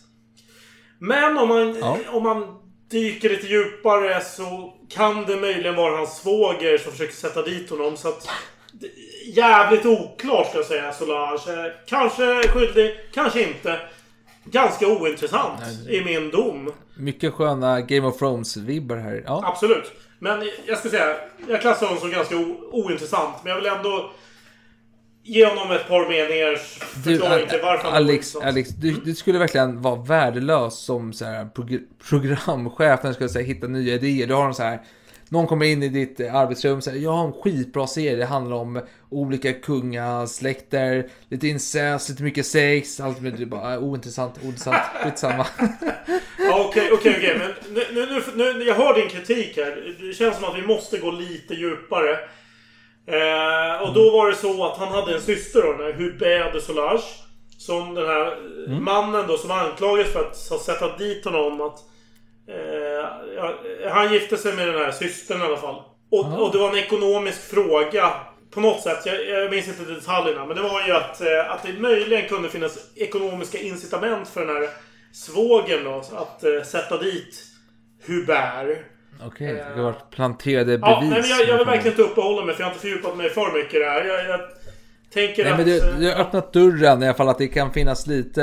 Det kan vara någonting att fördjupa sig i helt enkelt. Var han eh, Kanske. skyldig eller icke? Precis, kanske ett justitiemord. Ja, Eller så är jag bara värdelös som ens öppnar den här dörren. Eh, Jag låter det vara osagt. Ja, jag är ingen jurist och jag avsvär mig all sånt eh, ansvar. Hur som helst, den sista fången då. Det, måste ju vara den mest intressanta, eller hur? Vi har ju pratat om, om eh, en massa andra värdelösa fångar som inte är så Ja. intressanta. Ja, den sista då. Hette Auguste Claude Tavernier. Och han hade suttit Mm. fängslad i hela 30 år. Och varför hade han Ja. eh, varit fängslad så lång, tid? Vill du spekulera i vad kan vara så allvarligt när man sitter 30 år?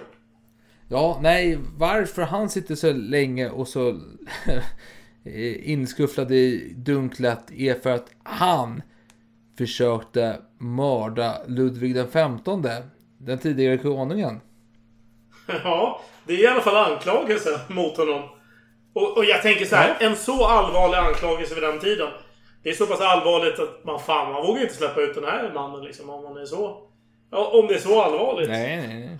Nej, men Nej. det visar sig att eh, det är lite oklart om det var så pass allvarligt ändå.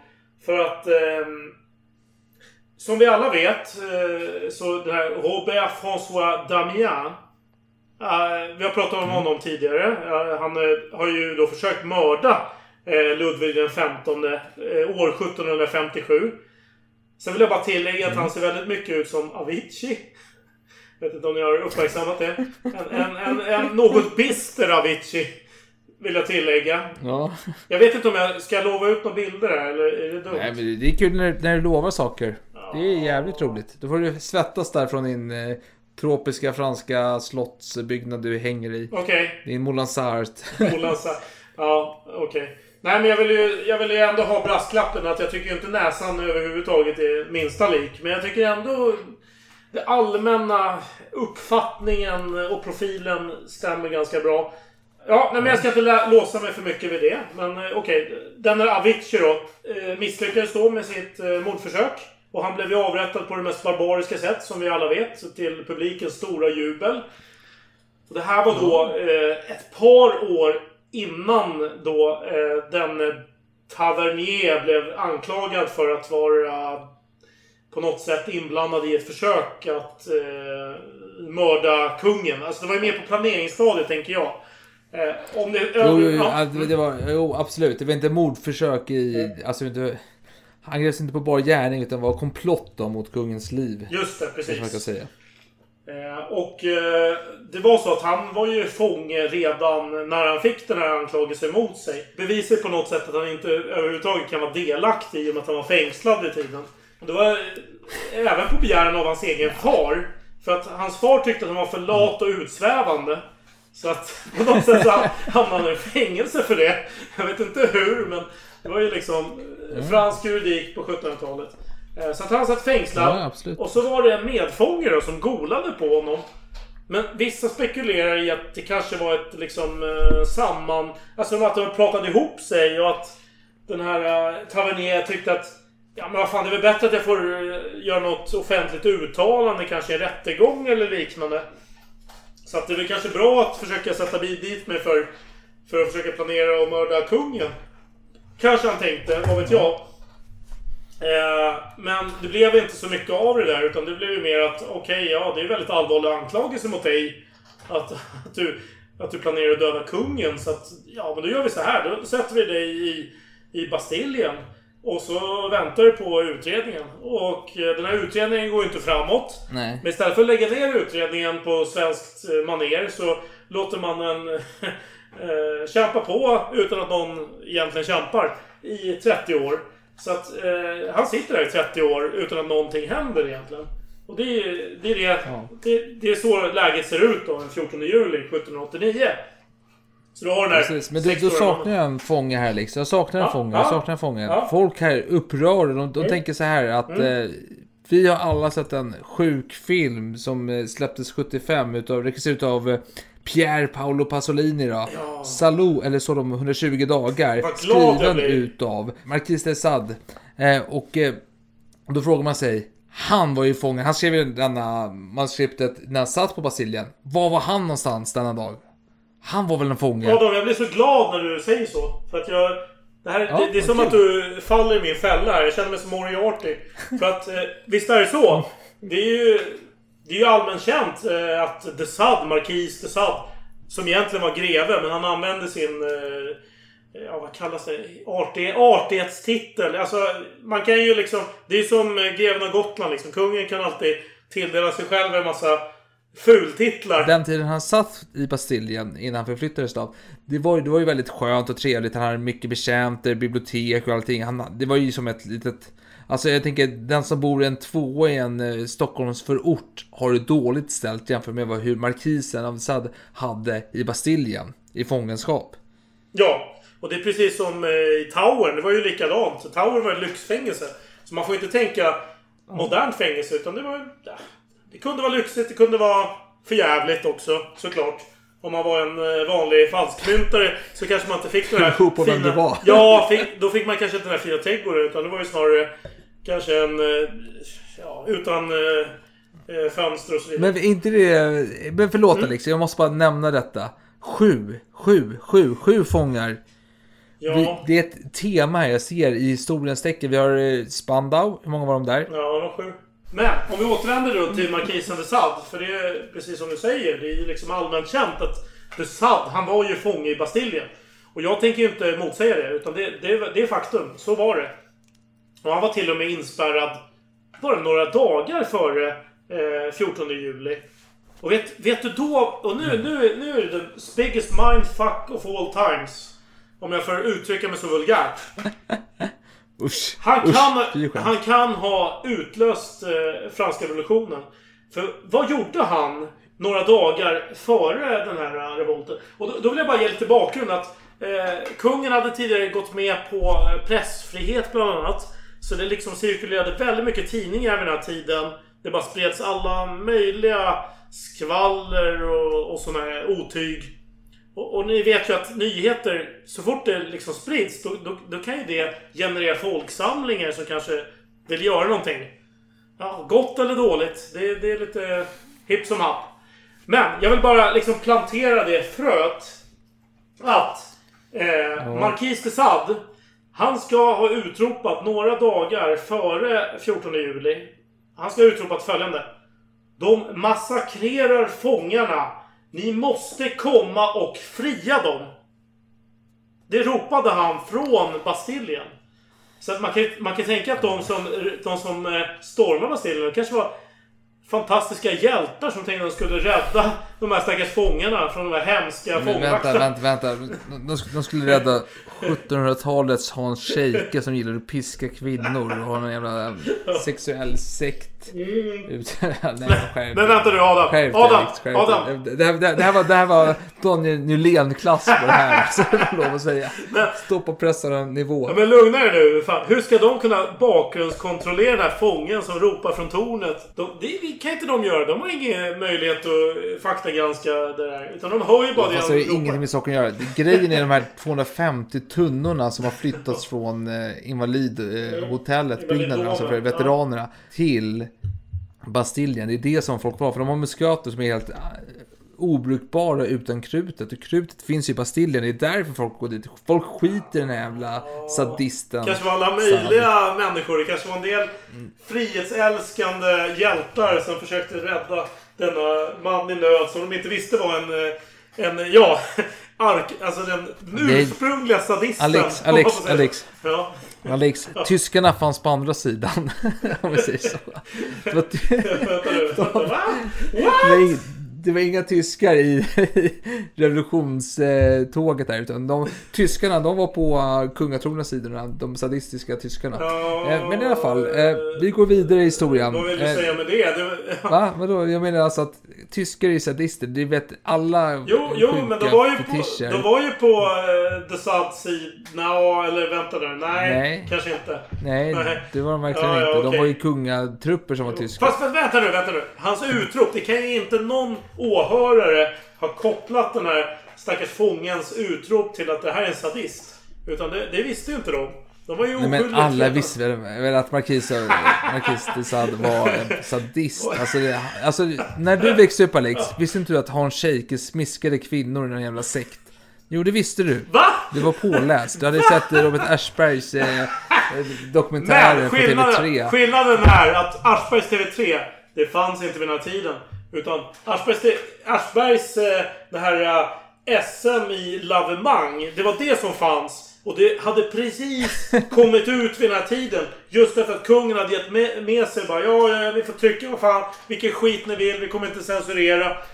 Det ihop med, med en massa andra faktorer. Kan Fast det var inte, det var inte eh, för- 16, det var den 15 som gjorde det för det första. Men absolut, jag, jag förstår. Det var mycket lavemang på TV på den tiden.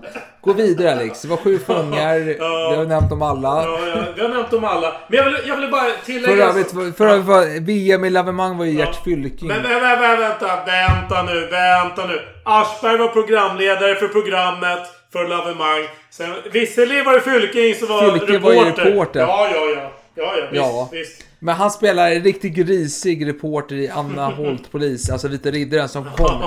Eh, det var 94 den kom va? Eh, och sen hade vi Anna Holt Polis-serien som utspelade sig innan den Vita Riddaren som kom 96 och höll på, var det till 99 eller ett år 2000? Jag är lite osäker. Apropå 90-talsserier och apropå att du har sett allting. Jag bara tänker att på jobbet, det här var väldigt otippat. Jag är inte på kontoret särskilt ofta. Men jag var på kontoret idag. Då var det någon som pratade om vita lögner. Och vet du vad de gjorde? De, de eh, jämförde vita lögner med, med mitt... Där jag jobbar. Att det var precis samma grej. Så jag blev lite chockad faktiskt. Och eh, ja, men du har ingen koppling... Men Vita Lögner, var, var Vita Lögner, var det en sjukhussåpan eller? Mm. Precis, så är det.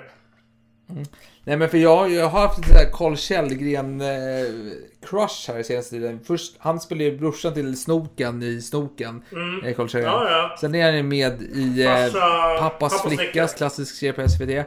Sen är han även med i Black Jack-filmen då, där han spelar trummis i dansbandet Black Jack då. Med Helena Bergström när de eh, håller på och bränner Gävlebocken där. Så man, man har ju en eh, Carl Källgren hattrick där. Sen har du också läckan från, är den från 94 eller 95? Medioker serie, medioker serie, men där Carl Källgren spelar Säpo-polis då som är lite suspekt. Han kommer i avsnitt 3 och 4. Det är, det är en miniserie på fyra, eller vet du, avsnitt då. Eh, men det, det, det, det, det är det jag har att säga om eh, Carl Källgren. Jag vill bara säga någonting om Carl Källgren. Jag har ju bara snoken perspektiv här. Jag har visserligen sett det här, Pappas flicka. Har jag säkerligen sett för jättemånga år sedan. Men jag, jag liksom har inga starka minnen därifrån. Men från snoken, han är ju ganska... Han går mellan två grejer. Antingen är- så håller han på eh, spela squash i en jävla hall. Eller så håller han på och liksom överreagerar och skäller ut snoken liksom bara Men sluta vara så jävla kritisk. Ja, jag är Han kritisk. Han är, han är, fa- han är ingenting mot eh, kapten Nelson. Han Nelson. är, ja, han är Nej, nej. klasser Alex bättre. Dyring. Klasser bättre. Alex Dyring. Klasser bättre. Eller, Axel Dyberg. Mm, Axel mm. Dyberg, förlåt. Förlåt. Klasser bättre. Ja, alltså han spelar även den där snuskiga polisen i Beck Enslingen också. Som är den där porrexperten som har trackat den här finskan i Beck som... Hon gick väl bort där ganska nyligen, gjorde hon inte det? Det jag. den är också regisserad, den är regisserad av Kjell Sundvall också faktiskt, ska tilläggas. Men vad hette hon den här finnan? Jag har ingen aning. Finnen. Ingen aning. Jag har ingen aning. Nej, kanske inte, hon kanske inte är med i den förresten. Nej, den är inte 90-tal, den är 2000-tal, så jag ska hålla käften. Jag ska inte uttala mig om saker som jag inte kan, nej, helt enkelt. Du menar Men- 2000-talet? Där, där frånsäger du intresse och ansvar. Ja, faktiskt. Alltså, jag, jag, jag, Men vad fan, men du, vad fan. moderna. Jag, jag vill bara säga en grej. Nu vet jag att vi har hamnat i jävla sidospår efter sidospår efter sidospår. Men vad vi pratade om innan alla de här hundra sidospåren var ju Markisen de Sade. Eller hur? Visst var det så? Ja, det var det faktiskt. Ja! Och alltså någonting som fascinerar mig är att han, han hade ju en bestseller. Och den handlade om en svensk greve. Som var det mest Oj. perversa man kan tänka sig. Så att eh, jag vet inte vad han inspirerades av. vad, vad fanns det för svenska adelsmän på den tiden som möjligen var verksamma i Frankrike? Ja, vad vet jag? Ja, jag vet inte. En, en förebild för eh, sexuell frigörelse. Alltså, en modern Sex and the City-kille. Annars är jag sad. Jag tycker Ja, alltid på den här brittiska sångerskan. Smooth Ja, men du, du, du, jag, du, Ja, jag tänker snarare på Kapten Klänning. Alltså, det är ju lite på den nivån. Men Eh, vänta, vänta, skärp dig nu. Det det Nej, nej, det där. Det är något helt annat Alex. Det är, det är katolska kyrkan du pratar om. nu, helt plötsligt. Det är Ja, något helt jag annat. tror vi, Helt Vi annat. fastnar i någon slags konstig sidospår här. Men det var egentligen inte jättemycket mer jag hade att säga. Utan min slutsats är ju då att möjligen kan det varit eh, mycket beaktansvärda utsvultna, svältande franska människor som hörde ett utrop efter Snälla frige oss, de massakrerar oss! De tänkte att åh nu kommer kungen massakrera de här stackars fångarna. De, de kände bara åh jag måste rädda de här stackars oskyldiga människorna. Att det var det som hände och så blev det bara... Nej. Ja, det var, det var så jag kände. Att kanske kan det ha varit så. Nej. Vad säger du Adam? Nej. Nej. Verkligen inte. Gå vidare. Mm. Ja, nej, näst vidare. Det blir väl att... Du får nog göra din tolkning av den här stormningen av Bastiljen. Du får använda dina egna ord och dina egna tankar. Nej men... Det här ska vara ditt paradämne Alex. Nej, Men i alla fall, folket... Eh, Nej, nej, folket nej, Adam, förlåt att jag avbryter dig, men jag tänker så här. Jag måste bara ändå presentera. Jag tänker så här. Om ni har sett eh, filmen Life of Pi och det finns säkert mycket bättre referenser. Jag tänker kanske Den lilla prinsen möjligen. Ja, hur som helst. Att det går att göra olika tolkningar av samma historia. Så nu har jag presenterat en sida av historien. Men jag tänker att Adam här får presentera en helt annan sida. Varsågod Adam. Jo, men Life of, Life of Pi, problemet med den filmen är att den eh, förklarar slutet lite för väl, får jag lov att säga. Det, det, det, alltså det, man får inte tänka så mycket själv där. Men i alla fall, jag ska inte låta er tänka själva heller, för det är ganska enkelt det som sker här i eh, Paris denna dag. Folket vill ha krut i sina musköter, för annars är de helt brukningslösa, vad säger man, verkningslösa. Och så de stormar Brasilien, de kommer fram dit. Där har vi en guvernör utav Brasilien då, vad heter han Alex? Eh, Lonet tror jag att han hette. Jajamensan, jajamensan. Eh, Man vill förhandla med honom och eh, Hotel d'Invalais, de säger till honom så här. Prata med folket, prata med folket. Och han vill ju liksom säga, jag kan inte sitta och göra vad jag vill här ute. Jag går på kunglig order. Eh, Så jag kan inte kapitulera hit och dit. Men jag, jag släpper in lite folk här för att diskutera frågorna helt enkelt. Och stämningen är upprörd här och det är folk är liksom, de tycker att saker tar tid. Fan, det, har inte en massa jävla samtal och diskussioner hit fram och tillbaka.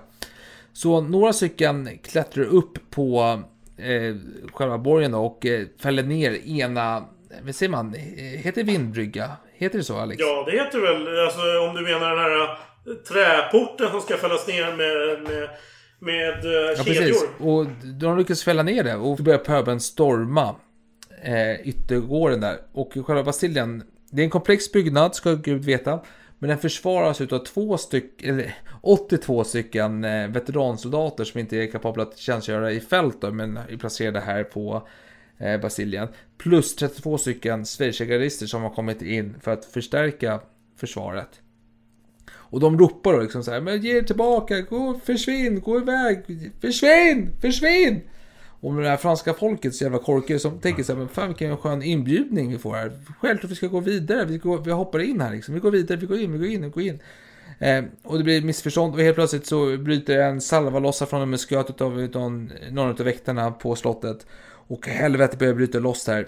Det är, det är dramatiska scener. Klockan är klockan ett där. Klockan ringer klockan ett där på dagen då helt plötsligt. När det blir stökigt och bökigt och jävligt. Och helt plötsligt så man börjar tända eld på massa eh, vagnar med hö och skit och så vidare. För att det blir lite rökt, imma lite Lützen-känsla helt plötsligt. Och eh, vanligtvis så brukar man säga så här att eh, Ja men guvernören för eh, själva Basilien, Man brukar säga så här att detta är historien, han höll på att spränga skiten i, i luften. För han satt ju på massa så här tunnor han, kunde, han skulle kunna helt plötsligt tända eld på den skiten och springa allting i tusen bitar. Man gjorde inte det. och så vidare. Så Lony då, är själva guvernörerna. Men det finns, tack gode gud, vissa människor i livet som har ägnat en tanke åt detta och fördjupat förståelsen för detta. De har broderat ut denna tygbit. De, lite skrönor kanske, men de har ändå gjort sitt för att ge lite färg och eh, ljus till denna historia. En av dem är Thomas Carlyle, en brittisk författare som, eh, som på 1830-talet avslutade sin eh, eh, sitt livsverk då, tre volymer om den franska revolutionen. Han skulle blivit klart mycket tidigare om inte det var så att hans assistent hade råkat eldat upp eh, första delen utav hans eh, manuskript. Då. Och han berättar lite vad som sker här bakom kulisserna under deras, detta inferno utav eh, förväxling och dramatik. Det skjuts och det är kaos, det är rök överallt. Men det är en man här som hittar, en, en revolutionär då, som hittar en tunnel, eller några tunnor med salpetersyra då. Så man tänker, det här ska jag sätta fyr på. han tänker inte på konsekvenserna, för han är lite obildad. Han tillhör trots allt det tredje ståndet som vi alla vet. Och till hans försvar, eller till hans, vad säger man? Till mänsklighetens försvar kommer en kvinna och en man då som ser att detta håller på att ske. Så de springer fram och mannen har en muskatkolv som han hugger i magen stenhårt. Så den här mannen kryper efter andan och förlorar och däckar av. Liksom, och då lyckas de rädda dagen. Och en annan historia som Carlisle berättar om, det är en liten flicka. En liten flicka som springer runt där. Hon springer på utegården på väg ut. Och då grips hon. Och då säger man så här, det är Lonys eh, dotter hon ska dö. Och inte på vilket sätt som helst. Det, alltså vad fan, man kan inte avrätta en dotter hur som helst. Man måste göra det framför ögonen på det Så man har tänkt att eh, elda upp henne på en eh, halmbädd då, framför henne. Men då kommer en ädel riddare fram där som har, ja men han har tjänstgjort i Frank Frankrikes tjänst tidigare men nu på revolutionärernas eh, sida. För vi kan säga så att många av de här eh, frihetskämparna i Amerikakriget, de var tydligen på revolutionärernas sida då. När man får lite blodad hand från att man kan stå upp mot överheten. Men han kommer dit och säger så här, Nonno Pepe, inte döda denna flicka. Och det var ju inte ens eh, den här Lonys dotter heller, ska tilläggas. Han, han har mycket sådana här eh, starka skildringar från detta förlopp då. Och ett som är... Eh, jag vet inte riktigt vad jag ska lägga in det någonstans. Det är lite roligt faktiskt. Jag ska se här, så här skriver han. Och lågorna avtager icke. Till och med kvinnor skjuta och turkar. Åtminstone en kvinna med sin älskare och en turk. Va? Var kom de ifrån? det, var så fan. Jag vet inte fan. Ja. Han skriver vidare med en annan historia då. En dvärgliknande individ med stort huvud, överhöljd av rök, vacklar fram, öppnar sina blåa läppar. Ty, han är icke utan omdöme och kraxar. Sitt då av och ge oss andra edra vapen. Husarkaptenen får vara själaglad att under beskyddet ledsagas till bommarna och skickas iväg på hedersorder. Och då, lite oklart vad som har skett där egentligen, men det man undrar här det är egentligen vem är den här uh, dvärglika individen? Och det är då Jean-Paul Marat, själva, okay. ja. som jag tror, jag tror faktiskt att vi pratar om honom i eh, avsnitt om sista ord med inga visor när vi pratar om Danton. Men han var i alla fall medlem av Cordelierklubben. Eh, han var extrem, extremist. Han ville avrätta kungligheter till höger och vänster. Han eh, hängde i kloaken, fick någon hudåkomma, blev mördad i sitt badkar sen. Eh, det var det han gjorde då. Men i alla fall, eh, stormningen pågår här. Det är kaotiska scener. Vi har fått lite färg av Thomas Carlyle. Men i alla fall, det som händer här är att man börjar förhandla. Ska vi kapitulera?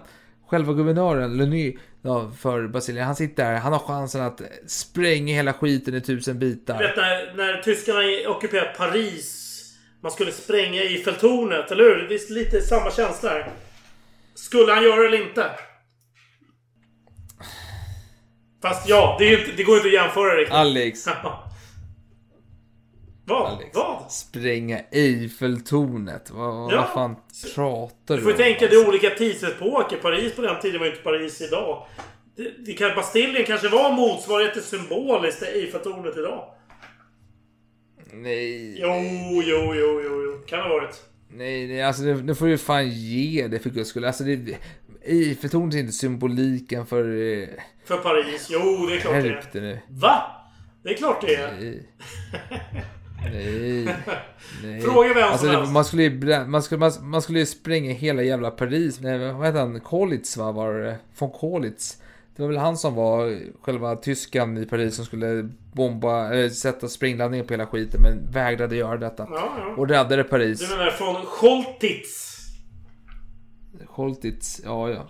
Och så ja, Holitz. Du sa Kolitz. Han fick franska hederslegionen för övrigt. Men i alla fall, eh, vi pratar om eh, Lonyr här, befälhavaren utav eh, Basilien. Han sitter med krutet, ska elda upp skiten. Ska han göra det, ska han inte göra det?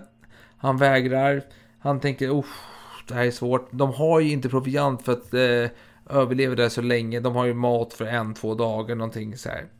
Klockan är passerat femtiden här nu. Alltså det har hållit på i fyra timmar detta. Och Syrizagardisterna står där och skickar ut en lapp till någon utav de här um, befälhavarna för milisen då. Den nationalgarde eh, som Lafayette eh, styrde över. Precis. Faktiskt. Eh, vidriga Lafayette. Nej men det man gör här, Syrizagardisterna ger någon lista till eh, någon eh, frågar sig, vi kan kapitulera om vi får komma härifrån helskinnade.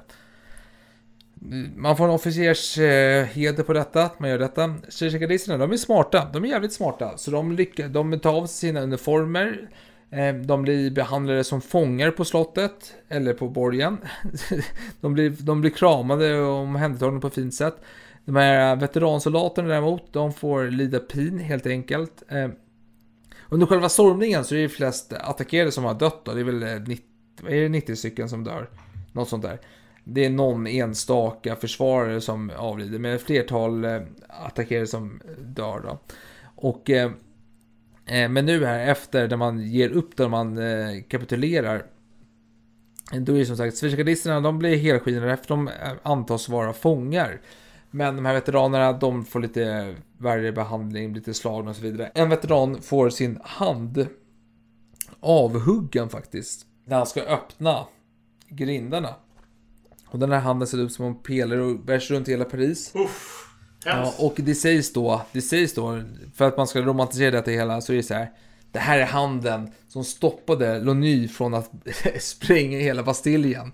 Eh, Så det var liksom så här, den här veteranen han stoppade befälhavaren, guvernören ute i Bastiljen. Så därför så högg vi handen av honom då. Men Lony då, eftersom att han hade släppt in folk för förhandling för till den yttre borggården.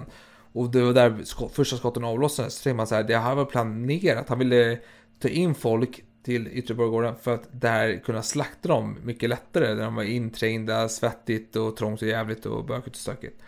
Så man skulle ta honom till Hotel Invalid. Eh, där han skulle ställas inför rätta då, en liten eh, tribunal då. Och på vägen dit så blev man slagen och bökad och stökad och man högg och höll på med honom. När man kom fram då till eh, invalidhotellet, så här, hur ska vi döda honom på bästa sätt? Och då kommer faktiskt en kock fram, eh, Desnott heter han kanske, Desnå, något sånt där. Eh, en, eh, en kock, som så säger men vi tar in honom och då kan vi bestämma hans straff. Och då ska eh, självaste Bernard René Delaunay sparka den här eh, kocken i skrev, sagt så här, döda mig bara fort liksom och smärtfritt. Och när han sparkade honom i skrevet så hoppade alla på honom och högg ihjäl honom då. Och skar huvudet av honom med en fickkniv och satte på en påle och gick runt i stan med den. Ja, och, och timmarna efter själva stormningen till Brasilien blev vi också oroliga för liksom när pöbelvälde råder då är det fan inte säkert för någon. Det fanns så jävla mycket krut och skit i Brasilien. Och då skulle man ju vakta detta. Och det var ju no- någon som prompt skulle sitta på en eh, kruttunna och eh, röka pipa. Och det tänker du Alex, vad händer då när man röker pipa och sitter på en kruttunna? Ja, man riskerar sitt liv. Det kan ju komma en gnista och antända alltihop. Och han vägrade flytta på sig så till slut kom en eh, någon så här prästgubbe, en så här abbot och eh, köpte pipan från honom för en slant och kastade den åt helvete. Eh, och det ska tilläggas också att eh, personen som efterträdde Necker, Folon, eh, han, han hade tydligen sagt någon gång att folket kan äta gräs. Och efter stormningen till Brasilien, några dagar senare, så blev han avrättad. Mm. Och då tryckte folket in gräs i hans käft då, som skulle fatta upp sina ord helt enkelt. Det var ju ödets ironi. Får man väl ändå säga. Ja, verkligen. Nej, men jag tänker... Jag, jag, Lite, lite fint. Ja, det var fyndigt. Jag kommer att tänka på såklart Marie Antoinette med... De får väl äta bröd, eller äta brioche eller vad fan. Ja, som hon aldrig sa förvisso. Men, men bara, bara för att ge liksom en ny inblick i det hela. Det var det här med tryckfriheten. Ja. Det var ingen censurering längre. Folk kunde skriva vad fan de ville. Det var liksom Nyléns all over som skrev att allt möjligt. Vilket retade upp folkmassan. Jag menar, det räcker med några hundra personer som är helt jävla skitförbannade övertygade om att de eh, vet rätt. Så kan det leda till allvarliga konsekvenser. Och nu säger jag inte att det var det som hände vid just Bastiljen, men absolut. Det var ju dessa tider. Det var ju väldigt oroliga tider. Väldigt oklart vem som satt på sanningen. Jaha, jo men på tal om eh, skrifter och så vidare. Det finns ju någon brittisk tidning som strax därpå skrev om hade säkra källor som hade skett och eh, hur, eh, de här, hur fantastiskt det var att folk hade rest sig mot överheten och att i fängelset så många fick återse sina vänner igen. Ja. Vilket är konstigt för det var bara sju fångar. men i alla fall. Eh, Ja, jo, jo. men, men, men sen var det en fånge som hette Massarin då. Va? Men vänta nu, vänta. eh, Jag får inte ihop... Nej, men den här massan vet jag ingenting om. Vadå? Jag har ju räknat upp alla Nej, folk. nej. Det var ingen sån. Det var ingen massa. Jag vet, jag vet. Men den här brittiska tidningen som har källor som är jävligt stabila, Ja. vilket de påpekar. Vi har förtrogna källor som vi litar på fullt ut här. Ja. Ja, du tänker på Massarin Ja. på Solkungens tid? Ja, det är klart jag gör. Ja, ja. Ja, precis. Men eh, den här Massarin då, tydligen så har flytt direkt till England och kysste marken på England när han kom dit i hamn då. Tack Bullshit. Och sen har vi en faktiskt en brittisk, ja, sen en brittisk eh, eh, ambassadör då, som pratar om detta som har skett. Då. Och eh, ambassadören är lite mer så här verklighetstrogen. Han säger så här, det var ju väldigt få fångar som släpptes ut. De de hade inte suttit där speciellt länge. Däremot så var det en britt som hade suttit i nästan 30 år som hade ett långt, långt Men det Det, det, det, var, det var ju han jag presenterade. Det var ju den här... Det var ju irländaren. Eh, Det var ju White. Ja, White. Ja, det precis. var han. Han hade Ja, med en meter långt skägg. Ja. Ja, precis. Så han omnämns i brittiska Ja, ja. Ambassadörskorrespondensen. det. Eh, och att eh, han har typ glömt bort hur man kommunicerar och pratar och för Han sig log ju som en idiot och... Ja, han var ju... Han trodde att han var helgon och så vidare. Men det har jag redan pratat om. Ja. Absolut. Ja, precis. Så detta Alex, Ja. detta är det ni firar den 14 juli varje år. Vi firar att några pöbelmänniskor gick in till några veteraner, några pensionärer. Det det såg ut till en PRO-avdelning och började skjuta skarpt liksom och tycka att det är en jävla häftig grej. Alltså, så jävla svagt att ni har detta som en symbol. Jag förstår att, jag, jag, jag kan ändå köpa paketeringen med att, att det är symbolik för kungavälde och så vidare. Varför de nu skulle vilja störta ett kungavälde, vilket är helt bakabert i min värld. Men, alltså detta ni gör, alltså jag, menar så här, ni utesluter det fina i den franska historien, det vackra i den franska historien, det som har gjort Frankrike till Frankrike. Det är inte, det är inte Necker, det är inte Robespierre, det är inte Danton, det är inte Napoleon, det är inte någon jävla Jacques Chirac efter det heller. Eller Macron. Det fina i Frankrike, det skedde innan 1789. Det är det ni borde fira Ja, varje år då, som då var ju nationaldag. förvisso statsfinanserna bättre också. Får man ju komma ihåg. Ja men att, att det är ett dåligt år liksom, att det är svält, det är inte en ursäkt för att sitta och storma och döda och plundra och Men släppa du, du får tänka Alltså, så här. Du, nu- nu- min, min teori som jag myntade denna dag, den 5 juli 2023. Att det var markisen de Sade som i ett utrop av desperation försökte få sina medmänniskor att hjälpa honom. För att eh, han eh, hotades att massakreras av sina fångväktare. Och dessa utsvultna stackars eh, parisare som tänkte bara Åh, vi måste rädda de här stackarna. Och så tog det några dagar för det, det tar tid att mobilisera folk. Om Jacke Arklöv sitter i någon sån här Kumlaanstalt och ropar ut att han håller på att bli slaktad. Inte kommer fan folket eh, bara Åh, vi ska frige Jacke Arklöv. Åh. Jag menar såhär Kumlaanstalt, eller Kumlafolket som bor i Kumla. De sitter inte och så här, går till vapen för att frige Jacke Arklöv. För, förhoppningsvis liksom. Funkar ju har de tystat Arklövsell så det inte kan höras utifrån. det får man ju hoppas då. Nej, nej, ja men alltså det, detta är så jävla svagt av Frankrike att fira denna dag. Det är så jävla svaghetstecken. Ni har så mycket som ni kan fira. När Solkungen eh, kröns han spöskiten från dörrarna. Alltså när Henrik den fjärde kröns. Mycket fint. När Fersen eh, försöker frige Ludvig XVI. Mycket fina historiska händelser ni har att välja på. Och ni väljer den sämsta utav dem alla. När några som sitter och ska ta sig ton mot överheten stormar en liten fästning där som bevakas utav några pensionärer. Jag tänker såhär Bingolotto-publik liksom på 90-talet. Det är de som sitter och vaktar den jävla fästning. Och man sitter och halshugger folk och bär runt dem på påkar. Och, ja, det är så jävla patetiskt Alex. Det är patetiskt. Hur kan du leva med Extrema själv? tider. Folk var Ja extremt fast du firar det idag. Men- Du firar detta Ja, idag. men idag- Det är som att, är som att ja. Sverige skulle ha en nationaldag när Ankerström skjuter Gustav III. Att vi skulle ha det som en nationaldag. Det är Fast lika... folket svalt, Makabert, lika påvert. under Gustav III. Så det är ju kanske den stora Men skillnaden. snälla, ett missväxt år gör ingen jävla Men sen hade skillnad. man ju- Det har man ju överlevt Han hade ju tidigare. Missbrukat, alltså Kungen levde ju långt över sina tillgångar och det gjorde även hans adelsmän. Alltså det var Fast ju det noll koll. Ja, men det har det är ingen rätt att sitta och avrätta en konung i sinom tid. Nej, visst, i omstörtat styrelseskikt.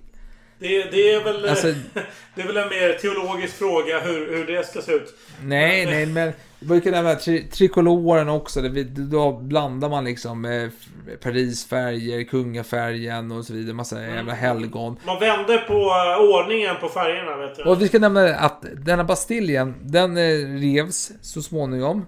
Ja. Eh, och denna symbol för frihet, förtryck som dessa, denna tredje ståndets pöbel tyckte att det var. Eh, förlåt, jag ska bara tillägga, vi glömde nämna det. Det fanns ju kungatrupper i närheten som inte ingrep i det hela.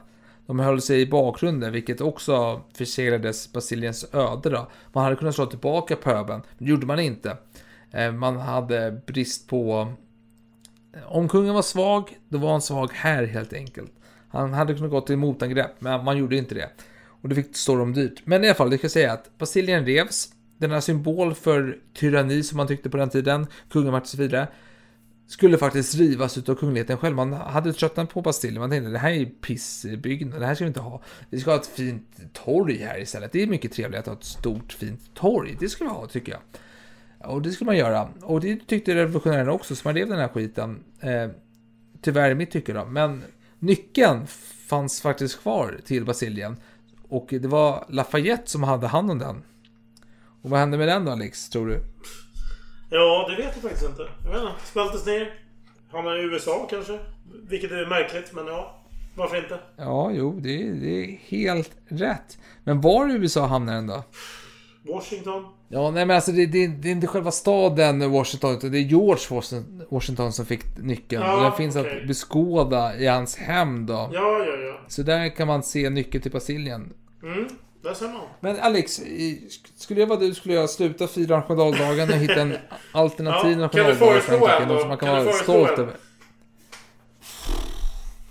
Ja, alltså det, det är förmätet om vi sitter här och sitter och läxar upp dig vad du ska fira som fransman. Men eh, Vad har du att fira? så jag skulle säga att när Henrik den fjärde kröntes den 27 februari skulle vara en nationaldag helt Ja, enkelt. hade jag bott i Thailand så hade jag bara jublat. Men eh, man bor här i alltså, i den här delen av världshemisfären där så, så känns det inte lika bra va? Februari är ju en eh, Nej. mörkrets tid. Det är för, för jävligt. Juli, fantastiskt! Jag har ett svar på detta. Vi har Solkungen, 7 juni. Då kröntes han. Ja. inte det en bra dag? Det är väl en fin Jo, dag? jo, 7 jo. juni, efter visst, Sverige absolut. också. Det är väldigt nära Sverige det. Så. Länge leve den 7 juni.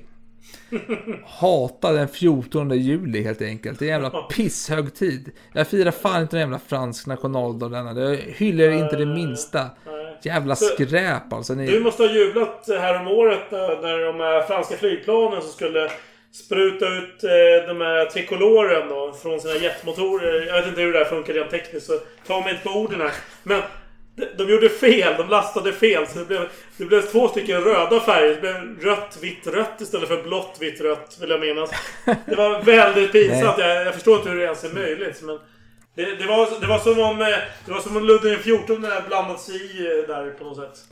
Ja, nej, det borde vara, vara vit rök som kommer ut från de där jävla flygplanen. Det skulle vara en bra statement här om monarkin i Frankrike. Som behöver återuppväckas helt enkelt för att det ska bli an, en anständig nation igen. Nej men jag säger så här Alex, hoppas du har en pissig jävla 14 juli. Eh, jag hoppas du hade en fantastisk 7 juni däremot. Det hoppas jag i Frankrikes ära. Vad kul att prata med dig igen om Ja. Bastiljen. Jag hoppas att du får en fantastisk resa till eh, eh, ja, ditt hemland. Eller vad vi ska kalla det för. Jag hoppas att du får köpa mycket vin med dig hem. Som jag får ta del utav också. Och Suchard kanske. Suchard hoppas jag verkligen ska ta med dig mer utav hem. Eh, Ja, visst. och eh, fan vad kul att prata om Bastiljen här. Det får Ja. vi göra om, höll på att säga. Vi får prata om lite andra saker. Vi- Jag tycker vi ska prata lite mer om monarkistiska ämnen framöver. Inte massa revolutionära ämnen. Nej, nej, det, det är lite, lite mer glädje i det. Sen, sen kan jag väl ändå sluta med att vi, vi kan väl båda beklaga oss över den fruktansvärda eurokursen då, som, som vi tyvärr får lida av. eh, Just om vi gillar att dricka rödvin och kanske framförallt franskt rödvin eller för den delen europeiskt rödvin. Bedrövlig sommar ur det perspektivet. Vi får, eh, vi får be till högre Jo, men- makter om att det ändrar på sig. Jo, fast det, finns- det, det Alex, Alex. Nu ska jag vara lite revolutionär här i min åsikt här. Det finns ju faktiskt någonting annat, man kan gnälla på. Och det är alkoholskatten. Skål mig fan!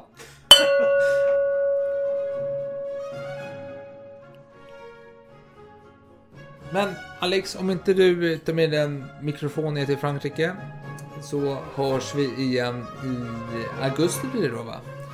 Och då blir det en ny säsong, vi ska prata om nya ämnen, vi ska prata om pirater kanske, lite andra roliga saker.